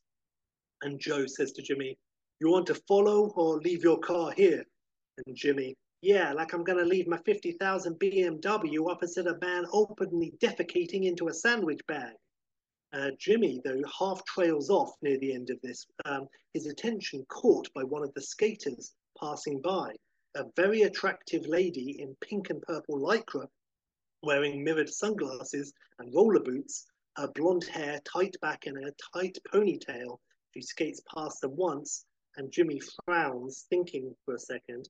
Uh, at his car now, Joe is fishing through his keys, when ahead, the lady circles back and then speeds up, skating towards them fast down the narrow bike and skater lane between road and the beach. Uh, Jimmy stops by Joe's car, still sort of lost in thought, considering, and Joe sees this, and Joe looks up and says, Coming, Ace? And Jimmy turns in time to see the lady reaching into her bag, pulling out two snub-nosed Uzi 9 millimeters. And he has just enough time to yell, Joe! and they both dive and duck as the lady on the roller skates speeds up at great speed with an Uzi in each hand and opens fire. They dive behind the car just in time as bullets strafe along Joe's car. The lady shoots the shit out of it as she whizzes up and then around the back of the car, opening fire and emptying the guns into the road where the two men had just been lying. But now they're gone. She frowns, looks around, and behind her down the road, uh, just in time to see Joe and Jimmy running full pelt towards Jimmy's BMW. She drops two empty magazines from the guns and reloads in a flash. She fires across the road at them, making cars swerve and crash, not caring who she hits in between them. Jimmy and uh, Joe dive over the doors into Jimmy's convertible. Jimmy floors it just as the car that followed from the TV network building pulls ahead and a gunman pops his head out of that door of the passenger side and starts opening fire. Jimmy screams in panic as he drives and swerves. Now there's a car chase around Venice Beach with this car, the skater, and Joe and Jimmy in the convertible. Joe fires back at the car as they speed through other traffic, yelling as they smash through cafes, tables, and chairs, patrons escaping just in time. For a moment, the pursuing car is lost, when the skater girl shoots out of nowhere, firing right at Joe, who ducks, the windshield riddled. Bullets tear up Jimmy's car. Jimmy tries to get away, but she is in hot pursuit, catching up, still firing. The back of the car is now taking heavy damage as the skater is on the tail. Jimmy is like, she's gonna get us! Still bent right down to avoid being hit, Joe now grabs the handbrake and pulls hard, shouting, Race! as he does it the car screeches to a dead halt and the skater girl can't stop and she flies at full speed straight into the back of the car. She hits extremely hard and violently with a bone shuddering wallop. Uh, Jimmy and Joe have half a second to recover when the pursuing car skids round the corner right in front of them, the gunner still leaning from the passenger window. Jimmy hits the gas and the car peels off, but the skater is bloody, insanely battered, in a terrible state, but alive, and she grips onto the back of the convertible and is now being pulled along behind the car on her wheels.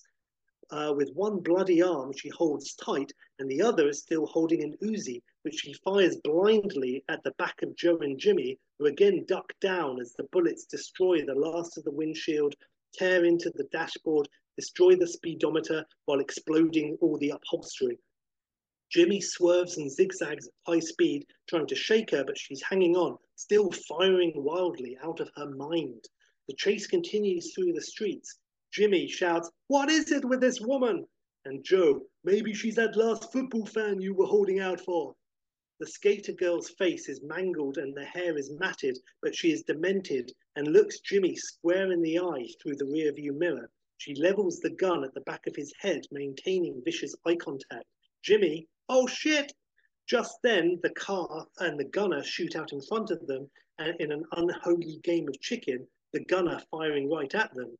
Jimmy turns the wheel hard, swerving the car into a massive skid across all the lanes of the road. A bus comes out of nowhere and clips the edge of the car, uh, making the car spin even more. Uh, Jimmy and Joe both scream um, as the bus shoots past. The huge skid finally shakes loose the skater girl, who flies off, losing control, hitting the asphalt and rolling over and over and over many times before stopping in the middle of the road, now lying still. The goon's car is still shooting straight for them when Joe levels his own gun straight ahead through the shattered windshield and fires in rapid succession at the goon's car as it flies at them. The driver of the other car is hit in the face, causing it to swerve, narrowly missing Joe and Jimmy. Uh, the car flies off the road and into a newspaper stand, the gunman screaming before the impact, uh, which sends dozens of newspapers and magazine pages high into the air as the vendor escapes in the nick of time. Joe and Jimmy now sit in their idling car for a moment, not looking at each other in a bit of a state of shock. And then Joe says, Good driving, Flash. You okay?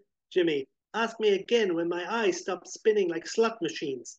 Uh, Joe appraises the crashed car in the newsstand wreckage. Uh, Jimmy says, Any survivors, you think? Dunno, let's go ask. So they get out and gingerly approach the car. The driver is dead. The passenger has smashed his face into the dashboard and is too clearly dead. Jimmy, no answers immediately available from them too, huh? Not unless anyone around here can perform a cut rate seance. There's a beat as they stand and pant. And then Jimmy says, What about Roller Girl? And they both turn and stare as across the road, getting shakily to her feet, is the girl. She's covered head to foot with blood. She's still, uh, she's in a really bad state, but she's still clasping one gun, which she is now reloading. And she sort of blearily scans about, then sees them and looks looks onto them with an insane rage. And Jimmy shouts, Holy shit, we're about to be killed by the ghost of Carrie. And she raises the Uzi right at them, while Jimmy and Joe can only stare when suddenly another bus tears through the junction, and without giving Skater Girl even a second to acknowledge it, the bus plows straight into her, then over her, uh, both sets of wheels, leaving her prone and really dead in the road. And Jimmy flinches in horror, and Joe just stares in numb shock, and the bus brakes hard and stops. There's a moment, and police sirens are now approaching, and Joe says, I guess it's true. You wait for hours, then two turn up at once. We cut. Uh, we're back to Punchy's gym. it's closed and empty. In the back office is Johnny Emmanuel, the boxer, now dressed in street clothes, and he's closing up. He's all skittish and he turns to hurry out the door when he smacks straight into something huge and solid and immobile, blocking his path, filling the doorway. Johnny staggers back and we see the doorway is filled with a colossal man, easily six and a half foot, blonde spiky hair, a tailor-made suit covering his insanely broad frame, and it is the bodybuilder who we saw checking them out at the Muscle Beach. And he walks in slowly, a sinister, mock-friendly smile on his face. This guy's kind of got like a baby face, and he's always kind of got a little smile going on. In fact, his eyes are always smiling, which actually makes it worse. And when he speaks, though, it is with a soft, almost gentle voice. He is thoughtful, highly articulate, and clearly very well educated. And this is Max Bosco.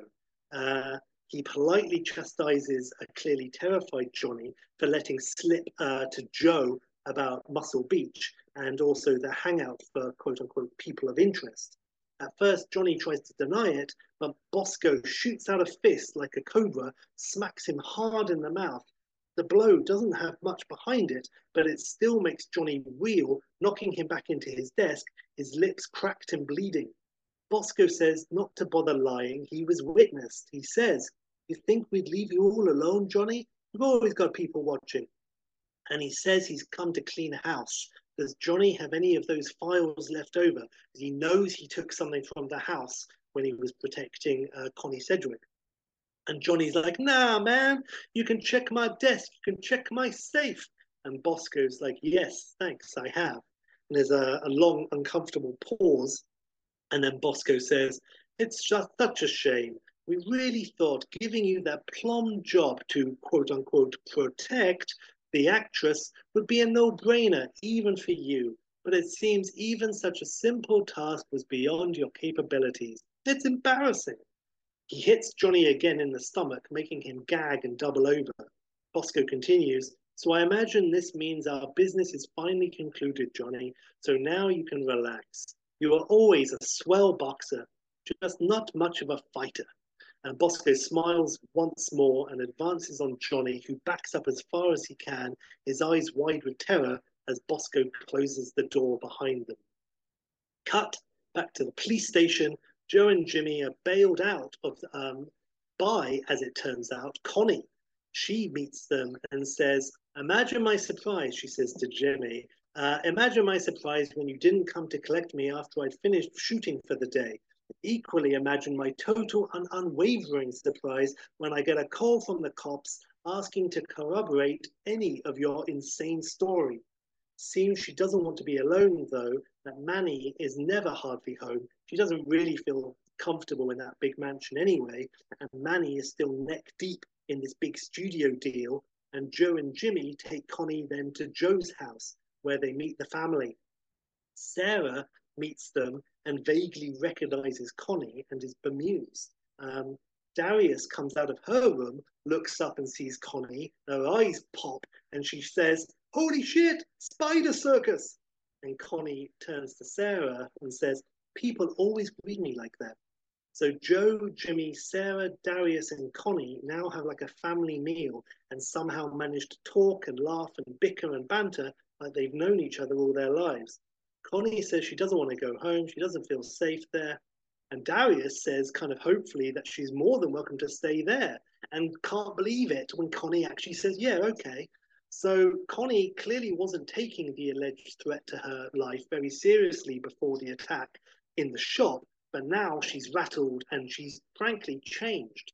Gone are the trappings of the mega rich and famous. Remaining now is her core being. She's had a shower, she's in sweatpants, got a little ponytail, no makeup, looking fresh faced, somehow younger. It may be, uh, so now I think it's going to be the next day. Everyone is slightly rested and cleaned up. Jimmy and Joe say they're off uh, to end all of this, uh, and they leave Connie with Sarah and Darius. Uh, and Joe says, you know, he's going to ask his friend at the police station to keep an eye on them and stuff. But you know, if they go out, then to give them a call. Um, we have now a scene at a, a, construction site out in the desert for this huge new studio which is being built. Manny is there in a hard hat and he's talking on his early 90s cell phone, um, but he doesn't like what he's being told. He says, What do you mean you don't know where she is? I've got the movie premiere of my fucking life tonight. A set of actors burnt to a crisp and a missing wife. Yes, get on it. Find that harpy now. Uh, we cut to Darius and Connie and Sarah, and they're all sitting on the couch at home and they're watching uh, Connie's soap on TV. We see a little glimpse of it, and it is, of course, classically awful and insanely che- cheesy with some amazing acting uh, and amazing glimpses of some ridiculous plot. Um, and uh, the three girls are sitting there sharing a large bowl of popcorn, and Connie says, not taking her eyes from the screen, You know, I turned down the Geena Davis role in Accidental Tourist. And Sarah almost reluctantly says, uh, didn't she win an Academy Award for that? And there's a pregnant pause as all three stare at the TV. And Connie says, Yup. And she takes handfuls of popcorn, all three riveted on the action of the soap.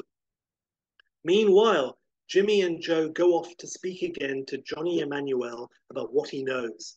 It's quiet as they arrive at the gym. Uh, all is dark.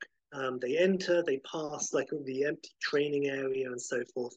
But as they walk in, we again hold for a moment on a little plastic black box which is near the back by the door. Um, and uh, Jimmy and Joe go into the back office, and there they find Johnny beaten almost to death. He's, his face is unrecognizable and grotesque. Revulsed and fighting the urge to gag, you know, sort of fist to his mouth, Jimmy backs up and leans heavily against the wall, watching behind his fist as Joe crouches down next to what's left of Johnny. And Johnny now splutters some bloody bubbles and sees Joe through his remaining eye. His cracked lips part and he softly manages to wheeze. Joe sort of bending, you know, his ear right down to his mouth to hear uh, as Johnny says, It's in the bag. And then he dies. Uh, Joe says the injuries weren't caused by a weapon. This is uh, caused by fists. Uh, Joe backs up, uh, thinking about this, as Jimmy steels himself, moves forward now, crouches down, and gingerly puts his fingers to Johnny's throat, but finds no pulse. Jimmy, still looking at Johnny's dead body, speaking over his shoulder to Joe, who's now behind him, says, Hey, Joe, who could beat someone like this to death, man? I mean, he was a trained boxer. He was good, man. Joe's considering, and then his focus shifts and he sees the back of Jimmy's shirt, which is streaked with a yellow stain. Joe frowns and he remembers Jimmy leaning back against the wall, so he turns and he runs his hand over the wall, which comes back with a sort of a yellow dust on his palm. And there's a second of thought, and then his eyes widen, and Joe yells, Move! And Joe runs, grabs Jimmy, and they bolt forward, not to the door, but straight at the office window. Behind them, the gym floor ignites. As in the beginning, the flame comes out of the little plastic box and spreads as if the air were combustible. And it seeps and covers the entire gym, the, cover, the entire space in seconds, engulfing everything. The wall of flame flows insanely fast towards the office as Jimmy lets himself be rushed towards the window and he yells, Jesus, Joe, what the fuck?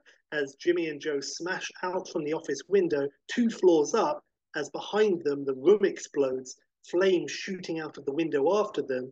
They sail through the air and then down the two floors to crash into the bins and waste and everything into the alley below. And they're lying there all tangled up, and panting and bleeding. Uh, the pair stay sprawled in the alley for a second, and Jimmy's like, What the fuck, man? And Joe then says, deep in thought to himself, Fish. And Jimmy looks at him and says, Okay, you're going to need to explain that. Because we just jumped out of a window, chased by a fireball, and you said fish. You head on straight, Joe? And Joe, everywhere we go, stinks of fish. It's film studio. You said at the house. Now here, in the office, we shook Manny's hand and it reeked of the shit. So what the fuck? And Jimmy, I don't know, Joe, the guy likes eating healthy. And Joe, there's more to all of this than just trying to kill a failed actress. And Jimmy's like, oh, you think? But then defensively, hey, Connie's got talent. And Mhm. Joe, well, oh, well, excuse me, all to hell. And then a voice says, now there's a thought. And a figure stands over them. And they look up at Bosco, who smiles softly down. And Bosco says, Did you find it? And Joe, What? A hat that will finally fit that fucking melon you got on top of your neck? And Bosco says, Okay, never mind. I'll ask later. And he stamps on Joe's face. Blackout. Joe opens his eyes as he comes to and finds himself tied to a chair. They're in the fish factory. He looks about and sees Bosco smiling at him calmly from across the metal walkway. And then Joe turns and sees Jimmy tied up next to him, also in rough shape. Uh, they are on the gangplank overlooking the, the fish factory floor. Nearby are the two bantamweight goons in their suits. Jimmy sees that Joe is now awake. He says, Hey, Joe, how's it going? And Joe, trying to get his bearings, is like, well, I won't lie to you, Junior. I've been better. Jimmy, hey, look, Joe, fish. And Joe nods, wincing in pain. He's like, yeah, fish. Bosco now quizzes them. Joe and Jimmy are quiz that since they survived the gym, they might as well make themselves useful and spill if they found anything from Johnny Emmanuel, like, for example, the location of a certain file. Joe says, I'd love to help you out, big boy, but I don't work weekdays. Bosco, ah, yes, your situation is much clearer to you now, Mr. Hallenbeck. Splendid. So why not take this moment instead to ask a more befitting question for a couple of renowned detectives such as yourselves? Such as, how can I give this man before me exactly what he wants and thus potentially circumvent the agonies that await? And Jimmy, shit, man, the Terminator ate a dictionary. Uh, Joe, oh, questions. You want questions? Oh, sure. Okay. In that case, I've got a question. How is a head that fucking bulbous still attached to your fat fucking neck? Is it like a special kind of neck steroid, or do you still have like that rod up your ass from birth holding it in place? And Jimmy, aside to Joe, again with the head, and Joe shrugging, it's all I've got. Bosco smiles wider, and then another voice speaks out. Uh, perhaps the time for fun and games is over at last, Mr. Hallenbeck. And uh, the man steps forward um, uh, next to Bosco, and it's Magnus Bergstrom. And Joe says, Oh, great, another bad guy. And Magnus says, The bad guy, if you please. And we get some details. Magnus is a huge drugs runner who uses the fish export import business from his native Scandinavia as the perfect means for transporting his product. But he's expanding. He's entered into a business relationship, a business relationship with Manny uh, to increase his turnover with the construction of this big new studio, he's gonna he's planning to own 51% of this. This will provide the best means for shifting his goods in a hugely expa- expanded degree.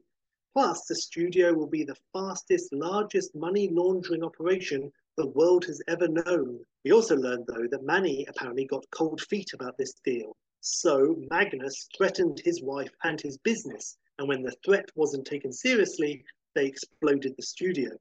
Manny now uh, has Manny moved Connie to keep her safe, but wasn't counting on this studio fireball massacre. And Magnus says, "Hey, Fireball Massacre, a good title for a movie, yes?" And Bosco smiles indulgently.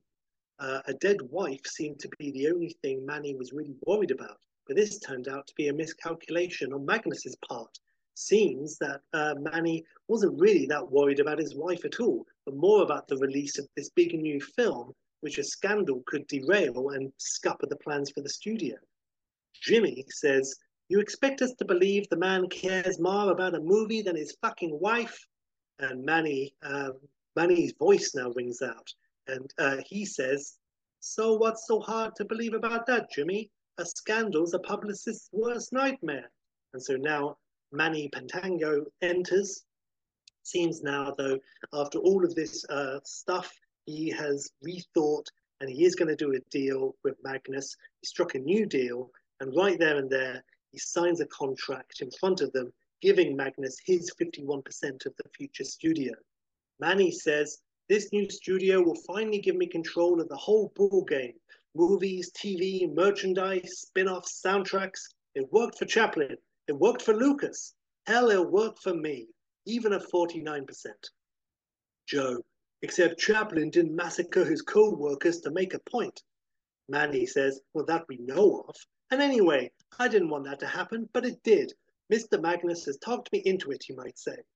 Now Magnus says the only thing stopping him from owning 100% are the remaining studio bosses who were planning on joining Manny in this whole studio operation who all own a share of the new studio, who conveniently have all been invited and will be attending this big movie premiere tonight. The movie, by the way, I thought might be called something like Robots of Lust, but that might be that's even maybe too cheesy. So maybe it's just got a, like a kind of a bland name, like a because it is actually like a big budget thing, like Robot Moon or something like that. Um, so if something were to happen to these movie executives and studio owners at this premiere tonight, then the whole lot will revert to uh, Magnus, and he will earn, he will own everything. Manny turns to Joe and Jimmy and says, "I've said it before, and I'll say it again. Ain't nobody negotiates with a Swede." And Magnus says, "I'm Norwegian." The only remaining matter are certain files relating to the chemistry makeup uh, of the so far untraceable flammable yellow powder. Uh, if that becomes public, all assets will be frozen as sabotage can be proved. Johnny Emanuel stole such files before fleeing his job, not having the stomach, as it turned out, for murder of Connie, um, and he thought taking the files would protect him. It did not. And Joe says, Yeah, no shit. Meanwhile, we've been, uh, we see that Joe has slipped uh, a thin blade out from behind his watch, um, concealed up his sleeve. Uh, and as the others talk, he starts to painstakingly cut through the rope, binding his wrists behind his back. Magnus is going to incinerate the attendees of that night's premiere, all the guests, all the actors, all the studio chiefs. Magnus now stops and pauses as if he's just remembered. Oh, yes, and one other attendee. Isn't that right, Mr. Pantanego? And Manny says, Oh, certainly. What's what good's a premiere without all of the stars? Know what I mean, Jimmy? And Jimmy suddenly realizes and the penny drops, and Jimmy says, Connie, you mean Connie? And Manny says, Certainly. You forget, Jim, we're husband and wife. Soon, as soon as she knew she'd be staying out, she gave me a call, you know, so I wouldn't worry. She's considerate like that. And you know how considerate, even though she didn't really want to, she really wanted to give the whole palaver a miss while I talked her into accepting how important it would be for the movie and the studio and me for her to attend the premiere too. So guess what? You won't have to worry about her missing you, because soon enough, she ain't gonna miss a thing. And Jimmy struggles frantically against his bonds, but they are holding fast. Joe's thin blade keeps working at the ropes behind his back.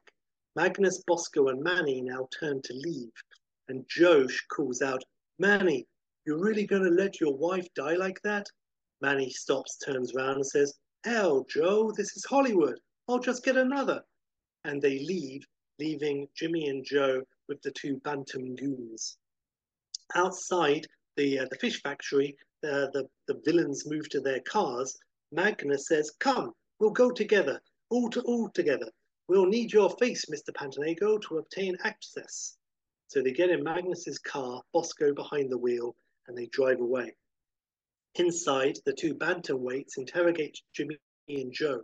Joe continues to slowly but surely cut through the binds. They hold Jimmy now by the legs uh, and, t- and dangle him over the gangway, over the flashing fishy blades below, uh, with Jimmy freaking out, being like, oh shit, and they're like, "Tell us what you know, Joe. Tell us what you know. Where's the file, Joe?" And Joe's like, "Okay, okay, I'll tell you where the file is. Just let him go." And Bantam Goon says, "You got it, pal." And they're about to drop Jimmy face first into the blades when Joe finally cuts the last of the rope and is on his feet. The goons drop Jimmy. He screams but catches the edge of the railing with his foot, hanging upside down now over the blades. Jimmy has a fist fight with the two boxers. They kick his ass. Working in tandem, they work Joe over, who gets in some good hits, but he doesn't really have much style or skill, frankly, uh, in terms of boxing. Uh, and these two boxers are very good. Their boxing style is excellent, their form is fine, and working together, they move in on Joe like hyenas on a lion. Joe is hit from all sides, is punched once more, hard in the face, and goes down. The goons stand over him, gloating. Joe spits blood and then looks up at them, smiling, and says, I've got to hand it to you guys. I haven't taken a shot in the mouth like that since grade school. The pair pause a second and laugh. Still upside down, Jimmy reaches through the railings and grabs the nearest goon's legs whilst he's distracted. Jimmy pulls hard and the goon falls, Jimmy now hanging from this goon's feet. Before the second goon can react, Joe's up and plows into him. They fight. Jimmy uh, is meanwhile slipping closer to the blades, the goons scrabbling and trying to keep him free. kicking kick him free, but Jimmy hangs on and pulls this goon over the edge too. So now the goon is hanging by his hands from the gangway, with Jimmy hanging from his legs, slipping down his body lower, his feet now inches from the whirring fishy blades. Above, Joe fights the other goon, pummeling him with no finesse, but savage blows do the trick, and Joe's resilience and just oomph do the job, and the goon falls over the edge of a railing and down into a huge fat of fish guts, where he struggles for a second, then is sucked down with a kind of a noise until he is submerged and dead. Jimmy pulls himself up the body of the hanging goon, stretching for the edge of the gangway when the goon's fingers finally slip, and just as he falls, Joe rushes over and grabs Jimmy's arm so that the goon falls past him, screaming into the blades, uh, with Jimmy dangling above. Joe pulls him up and they stand leaning on the rail, looking down at the gore below. Jimmy, panting, then says, Pasted the sucker. And there's a pause, and he looks at Joe for approval. And Joe looks at him and says, You've been working on those, ain't you, Slick? And Jimmy, Every night in the mirror, Holmes. And they race out of the factory. Cut to the premiere, glitzy as fuck, gala event, uh, paparazzi and scores of fans crowd either side of the red carpet as assorted Hollywood royalty strut and wave. Manny is waving to the crowds there, but they're all mainly ignoring him. And he makes it as far as the main entrance to the cinema, um, but then he slips out a side exit and hurries away. Back to the factory, Manny has left his car behind, so Jimmy and Joe steal it. Driving very fast, Joe and Jimmy tear through the city. In the car, Joe is driving and he hands Jimmy the, the handpiece from the car phone and tells him to call Detective Walsh, his friend from the from the Hollywood homicide, with instructions. And Jimmy's like, he's never gonna believe you, man. And Joe, he doesn't have to. He just has to do one thing.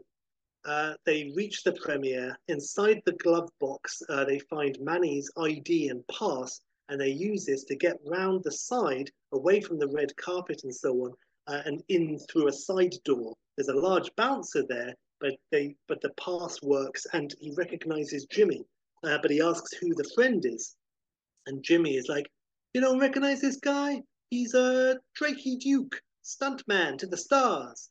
And the bouncer looks at Joe skeptically and says, "Stuntman, huh?" And Joe tries to smile half-heartedly, and Jimmy's like, "Sure, look at that face. What else could he be?" and the bouncer agrees and lets them in. And they race inside. That's the best line of the movie. and they race inside uh, the massive theatre. Joe says to Jimmy, "Stunt man to the stars." And Jimmy, be thankful. It was either that or the Elephant Man. They race up the, uh, the decidedly less glamorous back stairway and burst to the upper landing of the massive movie theatre. Uh, the upper landing and the, the upper floor is all empty, with the crowds and guests all piling into the main auditorium below. The upper stools are overlooking the throng, and the massive screen is opposite with the curtains still down as the stars are still arriving out the front. Uh, Jimmy and Joe are scanning around. Jimmy runs his hand over the edge of the balcony and it comes away yellow and powdery. And Jimmy says, Shit, man, we're too late. And Joe says, Not yet, we ain't. Joe says that Bosco is going to be setting up the fire igniters. We've got to find him. Jimmy is distracted, however, because he's hanging back and he's now looking through the huge windows out down into the street below at the assembled press and guests and stars who are all arriving. And his face turns ashen. And Jimmy says, That ain't the half of it, man. And Joe looks and sees arriving below on the street is Connie, looking glamorous in an amazing dress, talking to a reporter as the camera flashes go off. And Joe says, We'll warn her. And Jimmy says, Not just her. Sorry, man. She bought a guest. And Joe, Huh? Who? And Jimmy, Take a guess. Uh, and Joe stares out the window as below we see Connie take a sidestep, revealing her date. And it's Darius. And she's wearing a nice, simple frock and looking very starstruck and insanely happy. Uh, and Joe, motherfucker.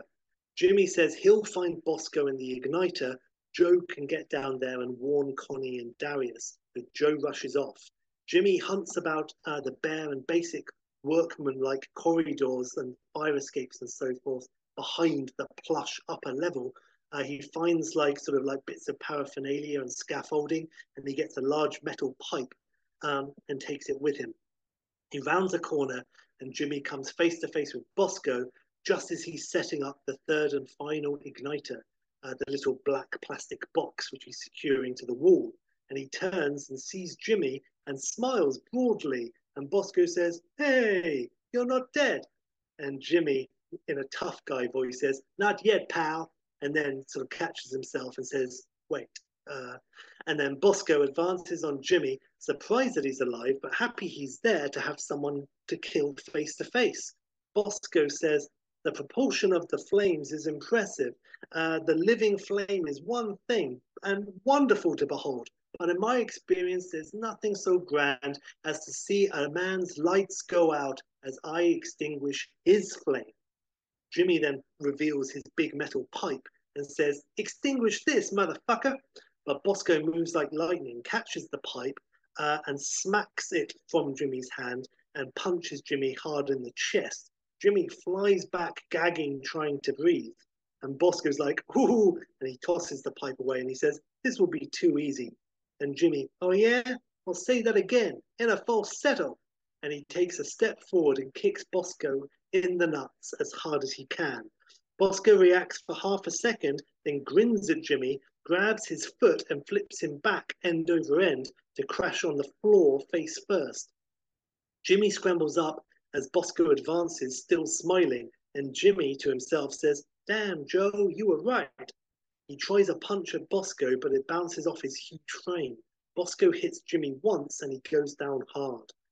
Meanwhile, Joe gets downstairs, reaching the packed lobby, standing out horribly among the immaculate, immaculately dressed royalty of Tinseltown. Standing on the fourth step, overlooking the crowd in the main foyer, he looks to his right and across the throng sees Connie and Darius as they enter the main auditorium, both chatting happily with each other. Joe makes to move, but then sees on his left Magnus darting out the back. There's a plastic box attached to the wall where the next to the door where he goes. Joe is anguished and torn, but he makes a decision and darts left after Magnus. Upstairs, Jimmy is picked up and thrown through some swinging doors uh, back into the empty seating upper level. He lands badly and tries to scramble up, but he's in bad shape. Bosco comes in after him, grabs Jimmy by the collar, lifts him up, ignoring the apparently feeble blows that Jimmy's landing on him. Bosco punching him twice in the face. Bosco says, And to think I thought these premieres would be dull. And he throws Jimmy right across the, the room to land badly again on the on the empty seats. Downstairs, Magnus is now backstage behind the vast cinema screen and he's heading for a fire exit. Joe steps out behind him and calls out, Hey, dickhead, what's your hurry? Film doesn't start for another 10 minutes, depending on if they show previews. In that case, 18. Magnus turns and says, You astound me, Mr. Hallenbeck. You came. And, he's, and then he pulls out a gun and points it at Joe. And Joe says, Likewise, I had you pegged as someone who likes to keep his hands clean. You're not the guy who does the grunt work usually, huh? And Magnus says, Yes, well, alas, you seem to have killed everyone I can trust with such a task. But it's not so bad. And then he does a stage whisper. I think I saw Julia Roberts. And Joe's like, So now what? You, you've set the devices, and now you're just going to shoot me and leave? Don't you think that'll draw attention? Magnus, same reason I've lasted so long in this business. No one suspects a Norwegian. And Joe nods, considering. And then, you forgot one thing, mind. Magnus cocking the gun. And he says, Oh, yes? Enlighten me, do. And Joe says, You got it, pal. And he holds up the plastic igniter which Magnus left on the door. And he tosses it across to Magnus, who reflect, you know, with reflex just catches it. And there's a moment and it sprays out a puff of this yellow powder into Magnus's chest and face. He splutters and takes off his glasses, now looking like a yellow panda. And he looks at Joe, and slow realization dawns. And Joe then says, Light him if you got him. and the igniter clicks and sparks, and Magnus's eyes go wide, and then the flame comes out of the box and utterly engulfs Magnus's top half. Uh, a screaming Roman candle now. Magnus spins and fires the gun in agony, the bullets going wide, missing Joe, who ducks. On the other side of the curtain, uh, some of the guests are taking their seats and they look about vaguely at the gunshots that they can hear, with two or three bullets puncturing through the screen and the curtain, but going high harmlessly. And then all the, uh, the, the guests all sort of shrug and continue to take their seats. Then Magnus runs out right in front of the curtain onto the stage in front of everyone, in front of the assembled glitterati, who find this flaming, screaming man still firing his gun blindly into the air, harder to ignore. Connie and Darius are just about to take their seats and they stop and stare. Above all of this, in the otherwise empty stalls, Bosco too sees this and his smile for once leaves his face. And he goes, No. Uh, Magnus down there screams more as he tears about, setting the curtain, uh, covering the screen ablaze. This sets off the sprinklers, which rain gallons of down of you know, gallons of water down on everyone. Um, most of the guests, by the way, are seemingly more annoyed and distressed by their ruined suits and gowns than the screaming man burning to death in front of them. And he screams once more, and then the liquid flame rises up like a column and consumes him utterly, and he drops down dead. The sprinklers douse his remains, as well as everything else all over the building. Uh, cops now are swarming uh, everywhere as the guests and uh, famous people are all fleeing. Still in the upper stalls, Jimmy is on the floor, all bloody and shit, but he sees all of this and he manages to smile through his busted mouth. And Jimmy says, Oops, no dead studio heads for you, which honestly I have mixed feelings about. Bosco is now enraged and he screams and advances on Jimmy, uh, who's battered and is trying to crawl away. Bosco grabs the igniter that he planted up there and brandishes at Jimmy, and Jimmy's like, give it up, man, no escape. And Bosco says, and neither I think for you. The powder's on the seats, it's on the walls.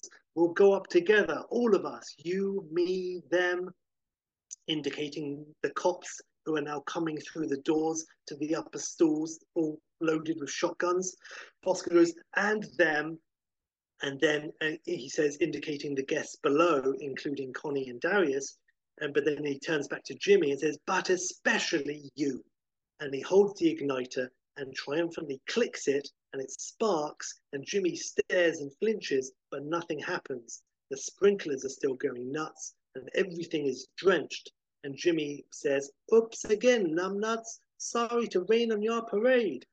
Bosco looks at the sodden igniter with anguish, then crushes it in his hand and screams and rushes at Jimmy. The cops, who have now swarmed in on both sides of the stall seats, open fire. The shotgun blasts smash into Bosco as he flies back, taking hit after hit, and then he goes off the back, backwards off the balcony, falls down, and smashes into the now empty seats below. And as the cops now swarm around him, Jimmy holds up his hands to surrender, but the cops lower their guns, and one rushes over and says, Sir, are you all right? And Jimmy says, Damn, this is not my usual experience with you guys. You're not mistaking me for like Denzel, are you? And they help him up and lead him out. And below, outside, limos are tearing away in panic. Their A-listers are huddled and freaking out inside. Joe staggers out, and then so does Jimmy. And they're outside on the red carpet. They're met first by Connie, who rushes to Jimmy and hugs him, making him wince after his pummeling. And then Darius, who runs to Joe and hugs him too. And Joe says, You like the movie, honey? And Darius, It was no spider circus. And Joe's like, Sure, what is? Uh, there's a tiny time lapse and is now mainly empty outside the entrance to the cinema. And now on the red carpet are cops and ambulances and fire crews, Joe and Jimmy and Connie and Darius. And Joe turns to Jimmy and he says, you really said sorry to rain on your parade? And Jimmy, hey man, I told you, I've been practicing. Then Detective Walsh arrives, closely followed by uh, the captain, Belasso. Belasso says to Joe, Okay, explain this one, Joe, and make it fast, or you're the first one I'll bust. And Joe turns to Detective Walsh and says, Detective? Walsh holds up a thick paper file, slow, slightly charred, but in one piece. Walsh says, Was right there where you said it'd be, Joe, inside the remains of Punchy's gym, in the third punching bag we looked in, melted on the outside, snug as a bug on the inside. And Joe, they'll tell you most of it, Captain. The formula to the yellow powder, and I suspect the names and paper trails of all those involved, including your husband, Miss Sedgwick. I'm sorry. And Connie says, Me too, but not surprised. Bassaro is flicking through this big file and he says, Well, I'll be a son of a bitch. And Joe, smiling, all your life. Jimmy takes a moment and then nods. Um, and Jimmy to Joe, It's in the bag, huh? And uh, Joe says, Johnny was a thinker after all. And Jimmy, suddenly remembering, But oh shit, what about Manny? And Bessaro says, He won't get far. With this baby holding the file, he's banged to rights. And he hurries off. A moment with Darius still hugging Joe and Connie still hugging Jimmy. And Connie says, So what now, Jim? And Jimmy, well, I don't know about you, but I was thinking hospital. And Connie, yeah, I was thinking more like your place or mine. And Jimmy kind of takes a moment to digest this. And then Jimmy, damn, damn, okay, okay. And he lets himself be carried, well, half carried away by Connie towards a waiting limo. And Joe calls out, Hey, Connie, Jimmy, best make it his. I have a feeling your place might be out of bounds for a while. Cut to Connie and Manny's mansion. Manny hurries in in a panic, rapidly opening his safe and filling a bag with wads of cash and passport, etc. Takes the bag, hurries to the door, turns and takes one last look at the huge entrance hall and the open area beyond. And Manny says, piece of shit place anyway. And he turns um, to open the door but then notices next to this is a small black plastic box which starts to make a fizzing noise. Manny sees this, takes it in, and says, Fuck me, never trust a Swede. And the room explodes in a massive fireball. And it's a few days later, a sunny day, we're in Joe's back garden. Joe is tending a barbecue holding a beer. Also gathered is Sarah, Jimmy, Connie. Off to the side is Darius with Mike, who is desperately wanting to go over and say hi to Connie. And Mike says to Darius, But I have posters for her to sign. And Darius, yeesh, play it cool, dickwad. And she pulls him in for a kiss. Uh, by the barbecue holding tongs, Joe sees this and says, Oh no, and goes to intervene. But Sarah catches his arm and smiles at him and says, I think one kiss is okay, detective. Joe reluctantly turns back to the barbecue. Okay, but more than that, I'll show him what this skewer is for. And he holds up a kebab on a stick. Jimmy and Connie come over hand in hand, and Sarah says, Well, don't you both make the pair?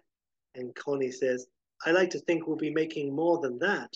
And she smiles at Jimmy suggestively, and Jimmy doesn't know how to take it, so he just says, Damn. And now, alone at the bottom of the garden, Joe and Jimmy take a break from the festivities and sit on a little stone step, each with a bottle of beer. And there's a moment of easy silence between them. And Joe says, Happy, Ace? And Jimmy says, Like a great man once told me, happiness is just like anything else, one day at a time. And Joe, smart advice. He takes a swig of beer and says, So what now? Still up for this life of high adventure? or are you ready to settle down? And Jimmy says, I don't know, Joe. Is it greedy to want both? And Joe, nah, just remember, if it gets too hot, Jimmy says, then turn it over. And Joe, attaboy, Jimmy, attaboy. And Saturday night at the movies by the Drifters starts to play and the credits roll, and that's the end. And tagline, make a play, take the shot, and don't miss. Oh, Last Boy Scout too. perfect last song there, Sheps. Holy shit. Ah. Holy shit. Thanks, You man. got so many Lovely. lovely '90s vibes there. I think you really aced Jimmy as well, like from Driving Miss Crazy, and like amazing Julia Roberts quip, amazing Denzel quip at the end there as well. Just oh, I love like even just when they're in the dumpster and your chocolate milkshake man comes along and says, "Did you find it?" And I sort of hear it like Javier Bardem in No Country for Old Men, like really Ah. creepy and like, oh, I really like that line for some reason. And the bad guy, thank you very much, is a lovely line. And, like, Sheppy, I mean, your supporting characters have fucking arcs, man. Like it's just extraordinary. I just, I don't know what point. I you just need to mute your ears for a second. Like I don't know what point. Like I need to just acknowledge the genius and just sort of. I don't know. I don't know. I need to push you to. I, I don't. I need to. I need to think about it. Like I need. I need the listeners to know. Bottom line, I want. I almost will publish our messenger chat for it. To be honest, because Sheppy definitely said that was an hour and forty ish. I don't know broadly, but it was about the length of the Last Boy Scout, Mm. which is wonderful. I'm not complaining. It was a treat. It was a treat, as I'm sure anybody that's listening will agree. But our agreement was that, and Sheppy had told me five Yes. pages, Yes. and I thought, Yes. woohoo, I'm actually not going to look like I'm taking the piss and not re- rising to the brief this time. And unfortunately, dear listeners, what you're about to hear is a fucking Well, look, shadow. Well, let me not even- counter that. No, no, let me counter that just by saying my problem is I have no restraint. It's not your problem. You do what we're meant it's to my- do. It's my benefit. I love it. I feel very lucky that you have no restraint, Sheppy. But um, yeah, amazing. don't- Look, that was just. I'm gonna just say Okay, but wicked. don't don't say anything negative about yourself, man, because all of your pictures are amazing and they are No, exactly no, right. No, so just because they're not an hour and 40 minutes long, that doesn't mean they're in any way lesser. And I mean that. Oh, and I don't you, and I. I want to and I promise yeah, I'm not fishing for it either. And you know, blah blah blah. And I love you. I want you to know I love you. I'm so grateful. That was fucking brilliant. So many little blackisms. You got so many lovely beats and lines. It was just bloody wonderful. Just bloody wonderful. I love it. Okay. Okay, Sheps. Um, we've got some we got some similarities as well going on, by the way, Oh, I which love is that. interesting. Interesting. So um I, I love that you went with the movie industry, by the way. I thought it was perfect. That's really cool. And like, and you're using lots of LA iconography there around Muscle Beach and all that stuff. And like, it's just, it's really nice. And the premiere at the end or whatever, like that is brilliant. And you, you basically mimic the audience reaction stuff as well with the clothes getting wet instead. And like, you know, the ooze will basically match with that. Like, lots of and, and I don't I I'm a I'm a fan by the way if a sequel has similar echoes and beats and I loved your fish paste and then calling that back like a Bond movie or something with a piranha tank like it was just wonderful to have that you know play out twice um as a as an area for action to take place it was wicked and like you know just yeah man I love I love it love it love it um yeah lots to lots to love lots to love but I man. I suppose I, I need to come back at you um, Yes, with please. something ships. So just before I get to it, I will say a couple of quickies. One, I thought there was an interesting thread I didn't pull um, around the fact that there's this sort of sports gambling thing, which is so like early '90s around that first one, like around you know the, the fact that it's kind of really ruining the game and everything. And now with online betting, like we're just in another bloody level that you never would have seen coming in 1991. I, I love it, like it's crazy. Um, and, and and it almost tempted me to do a proper like set now, you know, or or maybe a few years back when Bruce was still working, and um, and I think um, like you know that that would have been a line to pull. Maybe I didn't, and I meant to set it at Christmas and forgot to, and all that sort of stuff. But um, what has emerged, Sheppy, is sort of a little bit of a cross between Lethal Weapon 2 and Lethal Weapon 3. And then Nice. I, I say that like that it gets fluffier, and it's cru- I put here crucially a 15. um, and um, and it's directed by Tony Scott in terms of tone and stuff again, and all that vibe. Last Boy Scout 2 as well. I couldn't think of a better pun than that, really, or to go with like first Girl Scout or any stupidity, like just that's just boom, boom, boom. We know where we are. This Brownies. yeah. lead into the IP, I reckon. Um, it this I need to just say, final caveat that this derails Sheppy. Like, you know, Park Mead style, yes, a very dense beginning that I'm actually quite proud of, and then uh, and then it just falls apart. and I'll tell you why and how. And I think uh, I'm just going to eyeball you from my little uh, notes here. I'm going to tell you this is the most Park Mead I think so far. I'm just telling you, it's Crocodile Dundee in LA almost style at the end. Let's Well, just that- leave it at that. Yeah, That's joyous. that's- so Bruce is back as Joseph Cornelius Hallenbeck. We've got Damon Wayans back as Jimmy Dix. Chelsea Field and Danielle Harris back as Sarah and Darian, respectively. Really very little to do as well, unfortunately. I sort of assumed I'd bring them in more and I didn't. Now, here we go, Sheps, for what I think is the most 90s cast I've ever assembled. We've got, I'm, and I'm really just going to le- lean into their um their their names being their names a bit, like to keep it easy, you know, in terms of characters and whatnot. Yeah. So Kevin Pollak is playing a character called Polly. Nice. Um, Ray Liotta is in there as Ray Marcone. Ty- Tom Sizemore as Sizey. Fucking hell. Brilliant. I wrote this like four days ago. I haven't looked at it again since. I'm sorry. There's going to be some surprises for me. Um, um, we've got uh, Mykelti Williamson, who's uh, playing Senator Williamson. Not that that really means anything because uh, you wouldn't necessarily know his name, um, but he's the guy that plays Bubba in Forrest Gump. Right. Um, we've got, and so it's a new senator. So it's sort of like a, let's say, three years on. By the way, I love, I, I also in a moment i'm going to start on a steakout, Sheps, but I love that you started with the steakout outside the cinema. It's just perfect in terms of the motif you had with the movies and just the vibe. Brilliant. Anyway, um, but yeah, then here we go. Here we go. Okay, uh, Robin Givens is in as um, I was going to call her Robin Williamson um, because she is related to the senator. Um, but you know, of course, as the comedian, we have to worry about with a name like that. But anyway, there we go. Robin Williamson. Ah, but okay. Robin Givens is in it, and um, Hot of Boomerang, and then we've got Hugh Grant in it as well. Oh, Sheppy. Um, this is 1995. I don't know if I said that before. Last Boy Scout 2, Tony Scott, yada yada. Um, but this is just coming hot on Four Weddings. Like they they filmed it, I reckon, just after he'd filmed Four Weddings, and then they just explodes. Like yeah. they, have got Hugh Grant in this supporting role, and yet what what Yeah. luck. Um, he feel- did this instead of the Englishman who went up the hill and came down a mountain. yes, and we're all happier about it. Funny enough, I'm just reading that Alan Rickman biography. Have you read it? The Diaries oh, thing, no, yeah. no. And um, and he's just filming Sense and Sensibility, and he's having dinners with Hugh Grant, and Hugh Grant is really interested in everyone's points and percentages, and keeps asking everybody. And that, so I thought it was quite interesting. And that. oh, that's um, funny. Um, all right. Here we go, Sheppy. I've even written you a song. Here we go. So we get a jaunty rocky opener from Bill Medley, real name Medley, called LA Summer Heat. And I've said, imagine a Baywatch summer style music video, Santa Monica beach vibes, you know, real like, you know, and Mm. super jaunty like the beginning of Last Boy Scout. And here's the song. God. Um, LA summer heat. Take the top down, you can't compete. LA summer heat. Upside that frown, I'll save you a seat. LA summer heat. Go in the town on the July beat.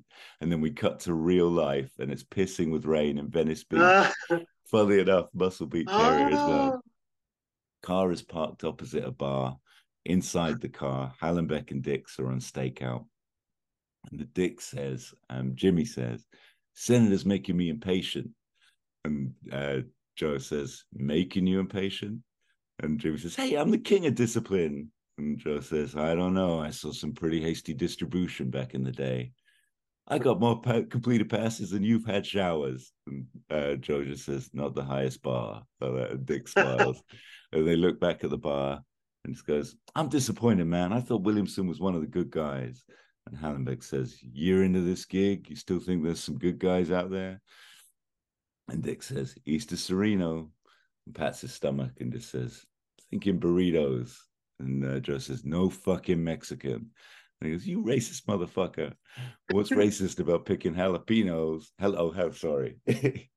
Goes, What's racist about picking jalapenos out of the stick? And, uh, and Jimmy just goes, You get your tape deck working, then you can complain about my damn jalapenos. And Willis looks in his rear mirror A battered blue Chev Corvette Stingray is parked about 100 yards behind them, and his eyes narrow Brucey style. Tape deck works fine. You know, you could, and Jimmy says, you know, you could do with spicing things up a bit, Joseph. When I picked, picked you up this afternoon, I looked in the living room and Sarah turned off the TV a bit too quick. and Joe just says, You think maybe a program finished? I don't think she finished anything in a long time. And the two men laugh. Dick pats the stomach again. I'll roll us a sub or something. Jimmy leaves the car, covers his head with his jacket to protect from the rain, crosses the road, and instead of heading off for food, enters the bar. And Hallenbeck says, Son of a bitch, I was actually hungry. Mm. Inside the bar, Senator Williamson, our man Bubba, very well dressed in suit, is in a corner booth with an attractive young lady, um, slightly less well dressed. She looks very upset. Um, the the bar is medium busy. Jimmy takes a seat at the bar, gets a whiskey, keeps an eye on the senator and the younger lady. This is Robin Givens, and um, and we just hear off screen someone say, "Hope you left a crack in the window for Hallenbeck." And this is Tom Sizemore on Dix's left. And Dick says, he needed a piss, left him tied to the lamppost. And Sizemore laughs. Pro football at a private dick, eh? That's a trajectory. And uh, Jimmy says, Rush me all you like. I can pass you through this bar or that. And Sizemore just goes, Relax, relax. I'm just busting your balls. Who's paying you to spy on my guy? And Hallenbeck, um, uh, his voice comes from behind Sizemore and says, That's privilege. And uh, Sizemore says, Joey, Jesus, look at you, cleaned up. I should have mentioned Willis is uh, he's still a bit scruffy, but he's shaved. He's more Die Hard 3 Brucey. Like, do you know what I mean? He's, like, he's a little bit cleaner. Um, and he's like, "Hey, Tommy," and so they they embrace. They were on the same presidential detail back in the day. Um, let me guess, Mrs. Senator W commissioned you boys for that, and Dixon Hallenbeck stay silent, don't answer Sizemore. And uh, Sizemore continues. Senator's been on long hours, and this he nods towards the booth. This doesn't help. And Hallenbeck just says, "Sister, right?" Sizemore gives it a shaky point, and he goes. Williamson gets lucky. You're the one, Joey. Some schmo, and you're looking at a cheap shop for the Inquirer of my guy with a mistress or some shit. And Hallenbeck just says, estranged. And Sizemore says, two years, trying to break it off with some crazy fucker. And uh, Jimmy just says, How'd you call that one so fast, Joe? And Joe just goes, Well, for starters, his ring's still on his finger. And Hallenbeck gets himself a pour as well. And he goes, Our clan will be very happy that your clan isn't about to get balls deep. And Jimmy smiles, Constituents too, by that. And the pair smile and just say to happy endings and clink. And uh, so, I, anyway, as soon as they've clinked, uh, the, the mood changes and guns are blazing. The psycho partner of Robin Givens, Senator Sister, enters the bar.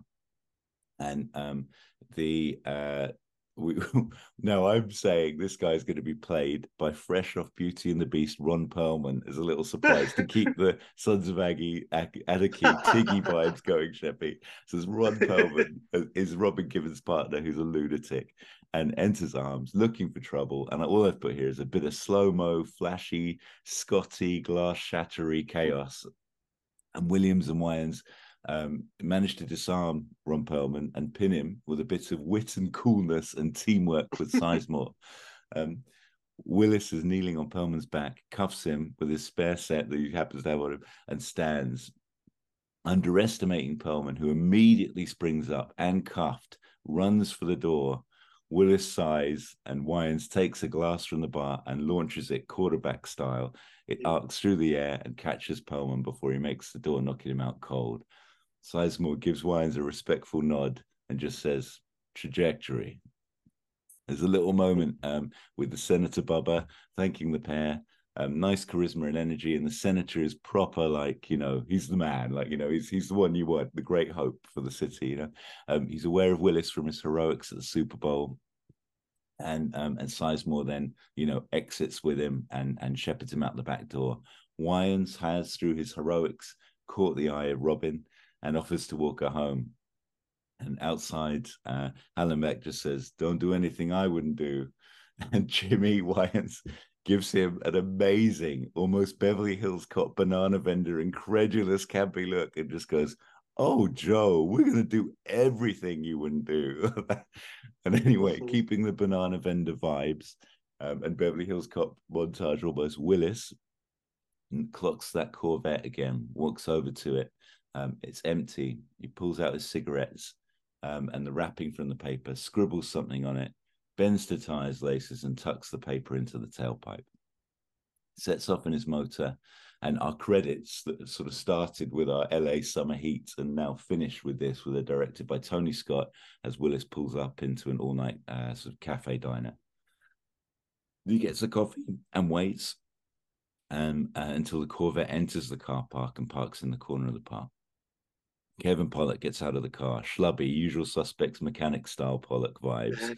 He enters the diner and in the booth next uh, to uh, to our Hallenbeck um, sits down, and the pair are like back of the head to back of the head. And classic, classic, um, you know, Mm. not very subtle um, situation. and uh, and Hallenbeck says, "You taking commissions south of Frisco now?" And uh, Pollak says, "Joe, I'd never muscle your patch. We all got, but we've all got soccer boots to pay for." And um, and uh, just says, "Yet your Corvette was camped on Venice," and uh, and um, and then the the uh, Pollak just says, "The guys that asked me," and he sort of gulps and he goes, "Me, they give me this mark." And he checks the other patrons and the waitress, and with his left hand, Pollak hands a little manila folder round the corner uh, of the booth. And Hallenbeck takes it, opens it, and his eyes react. And he says, Handsome guy.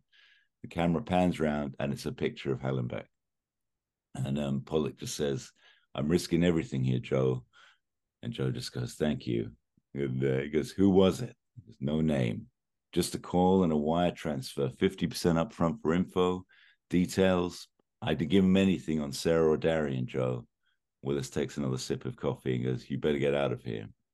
Pollak does leave, and we see him sheepishly skittle across the car park into the Corvette, turn the ignition, and classic Tony Scott flip car explosion. Only it's got some nice, um, I put 18, even though I've rated it 15, for your eyes only vibes. And Pollak's charred corpse does hang out a little after one of the windows. Anyway, I why I put that detail. It was really Oh, unnecessary. that's great. we get the blue and red lights of the cops. Willis is there. Wayans has broken off his little engagement with Robin and has joined him.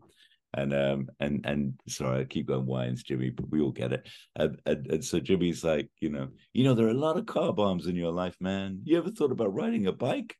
Cue the most incredulous look Willis has ever given anyone in a film. uh, and uh, and Jimmy just says, "What is this man? This guy a friend or something?" And Joe just goes, "Known him thirty years. It's personal." And uh, and that's the setup, sort of. Um, Willis and Wayans are then baited. Um, they look into the bank account transfer. Let's say that daughter Darian does have a little bit to do here. She is a bit of a hacker whiz at this point. She's all into her computers, 1995 style and she's able to help them um, in a way that you know the, the perhaps the LAPD wouldn't, and they they get an offshore account that ties back to the US, um, and um, and let's say a 1995 style IP address where the transaction happened is in an above modest address in the hills, and we cut to a pair of poodles padding around a house, past the entrance to the house to a swimming pool and into a kind of one of those out uh, outside offices where we find a young genius accountant on the payroll of our highly influential gangsters that we're going to meet in a bit. As he would put it, only likely on the payroll, very, very likely barely, is Hugh Grant at the peak of his powers, and he's the Leo Getz of our movie, basically, Sheps. Oh, he's uh, he's on the phone as um, as Jimmy and Joe knock on his door, barge in, and hold him at gunpoint for answers. And, uh, and Hugh gives it, well, what can I do for you fellows? And uh, Jimmy's like, what the fuck do you think you can do for us? And he's like, well, I was thinking some some some tea and biscuits. and Jimmy just goes, tea? And Willis goes, yeah, it's the shit the British scoop out their to- toilet bowls. And he was going, I actually have many different flavors. And, uh, and Jimmy cocks his gun. And the incriminating info Hugh has is naturally not on his person, but on a file at his firm in the city. And the trio elect to leave uh, Hugh's house, but not before Hugh has secretly pressed a little alarm button under his desk to alert the big bads. Cut, cut to gangster re- leader Ray Liotta Um, Hugh's compromised. I need you boys downtown. And um, and I've put that um to to Hugh's office downtown just before the goons catch up to the trio. There's a nice scene where he's on the reception desk, kind of signing in Jimmy and uh, and Joe, and uh, and he's sort of trying to be obvious that they're not his friends, but he's like, you know, these, these chaps are my they're my they're my golf buddies, and uh, we were just we were just about to tee off when I realised I'd left my gloves in the office, and what a silly Billy I am, and how we laughed, and uh, and Joe and Joe and, uh, and Jimmy giving him nothing, just pure scowl. Um, they get the floppy disk with incriminating account info, and um, and I've said that then the goons catch up um, to them at the office. There's a fracas downtown with a cool shootout culminating in a subway chase on the LA subway. I've said perhaps some limbs of villains lost in train carriage doors, and certainly a Wayans line at the end of it. Forget cars, forget bikes. I don't trust you with any transportation, Joe. The trio get out alive just and come to the how did the goons know where we were. And Hugh gives it a winning wince and uh, he says, Look, you know, in my defense, you came bad barging into my home, barging, terrified poor Bert and Ernie. And, uh, and Jimmy just goes, You live on Sesame Street? And he just says, My poodles. And uh, you get the gist, you get the vibes, Sheppy. These three. I wish I had more time to just fucking Oh, write, it's write the amazing. three of them into playing. But uh, Your Hugh Grant is excellent. Your Tom Sizemore, I've never seen anything like it. Absolutely astonishing. Brilliant. um, Um, and and by the way, your Pollak too. Um, I, can- I oh, can man. see it very clearly. um, so at this moment, in this point, Grant pretty much flips, Hugh flips and becomes a proper good boy and and and and is with them on the team um, to help him out. Um, Ray Marcone, our Ray Liotta, is the ringmaster, main villain. He has a twofold agenda. He wants to get revenge on Willis's killing of his dad in the first flick, plus see the end of Senator Williamson so he can have his own tilt at the gig. That end is planned at the LA Marathon, where the senator is due to be firing the starting gun, a gun that will be switched out for an explosive one. A key moment, two thirds into the movie, um, Willis Wayans and Grant go to the senator's office to warn him that there is a bomb plan for the marathon. The senator is in a meeting, but Sizemore is there and ushers them into the office to hear what they have to say. Anyone that has ever seen a Sizemore movie will guess the next part. Mhm. He's, of course, on Ray Marcone's pro payroll too, and it's the one who will switch the guns out. In a shocking twist, he shoots Hugh, prints the gun with uh, with Joe's uh, fingerprints, and calls security to arrest the boys. Hugh miraculously is shot but not dead. He's off the board here for most of the the third act, but he will be back. Rest assured, Sheppy, to pop up between the shoulders of Willis and Wayans in all good Odeons for um, Last Boy Scout 3.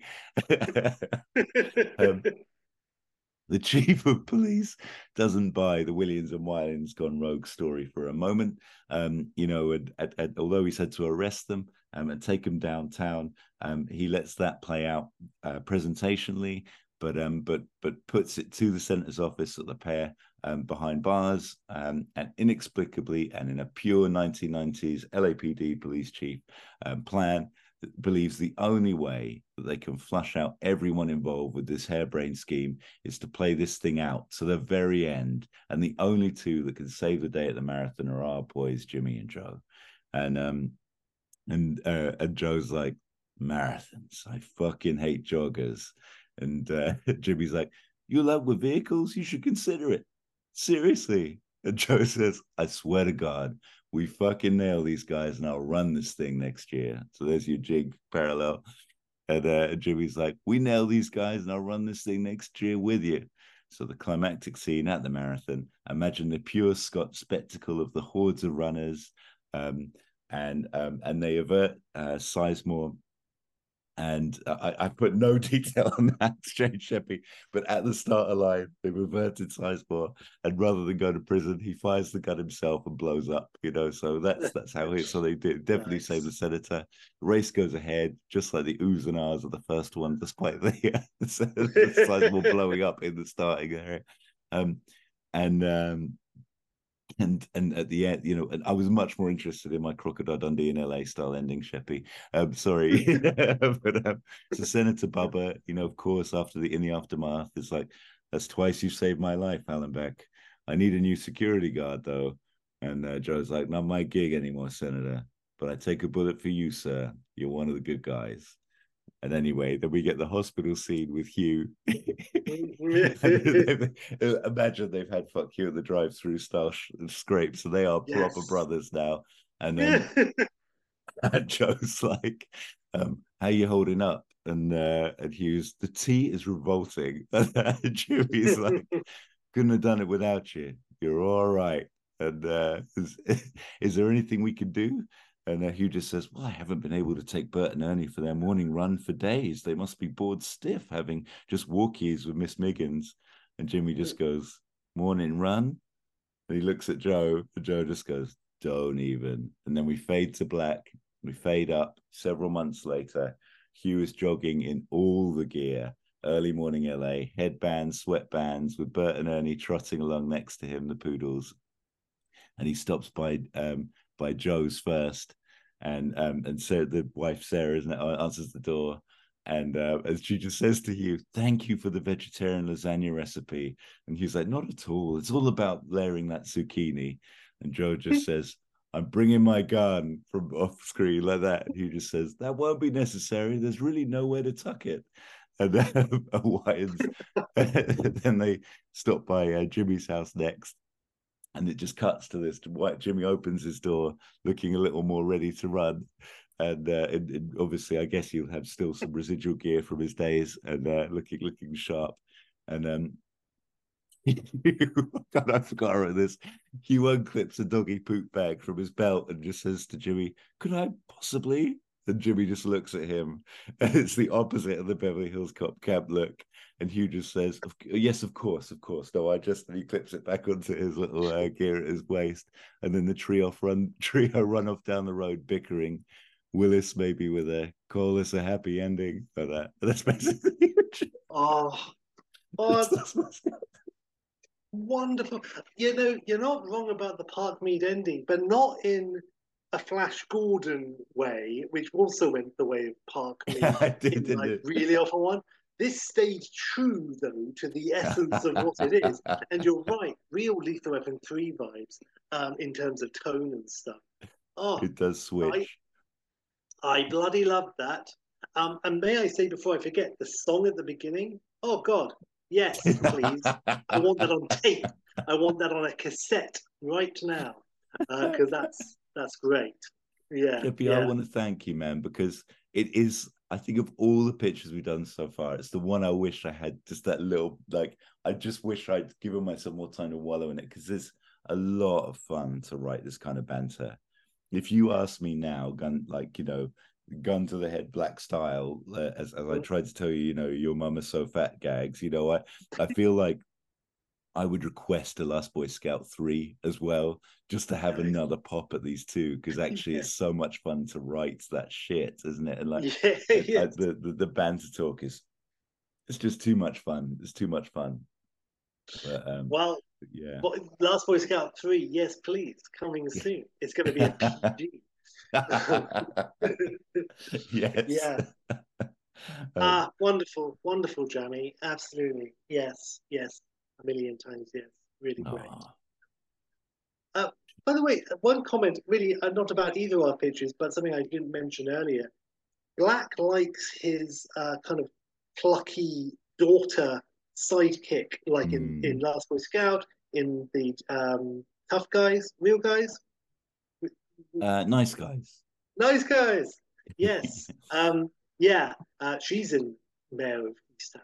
Um, but yes, yeah, um, it's a it's a thing he came back to, which I which I like a lot.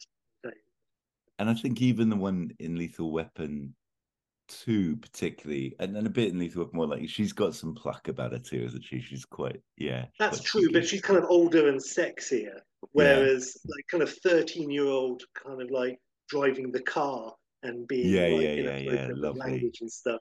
Yes, yes, uh, it's great though. Yeah, and I guess the the kid in Iron Man three, has shades of that as well. Yes, Uh, of course.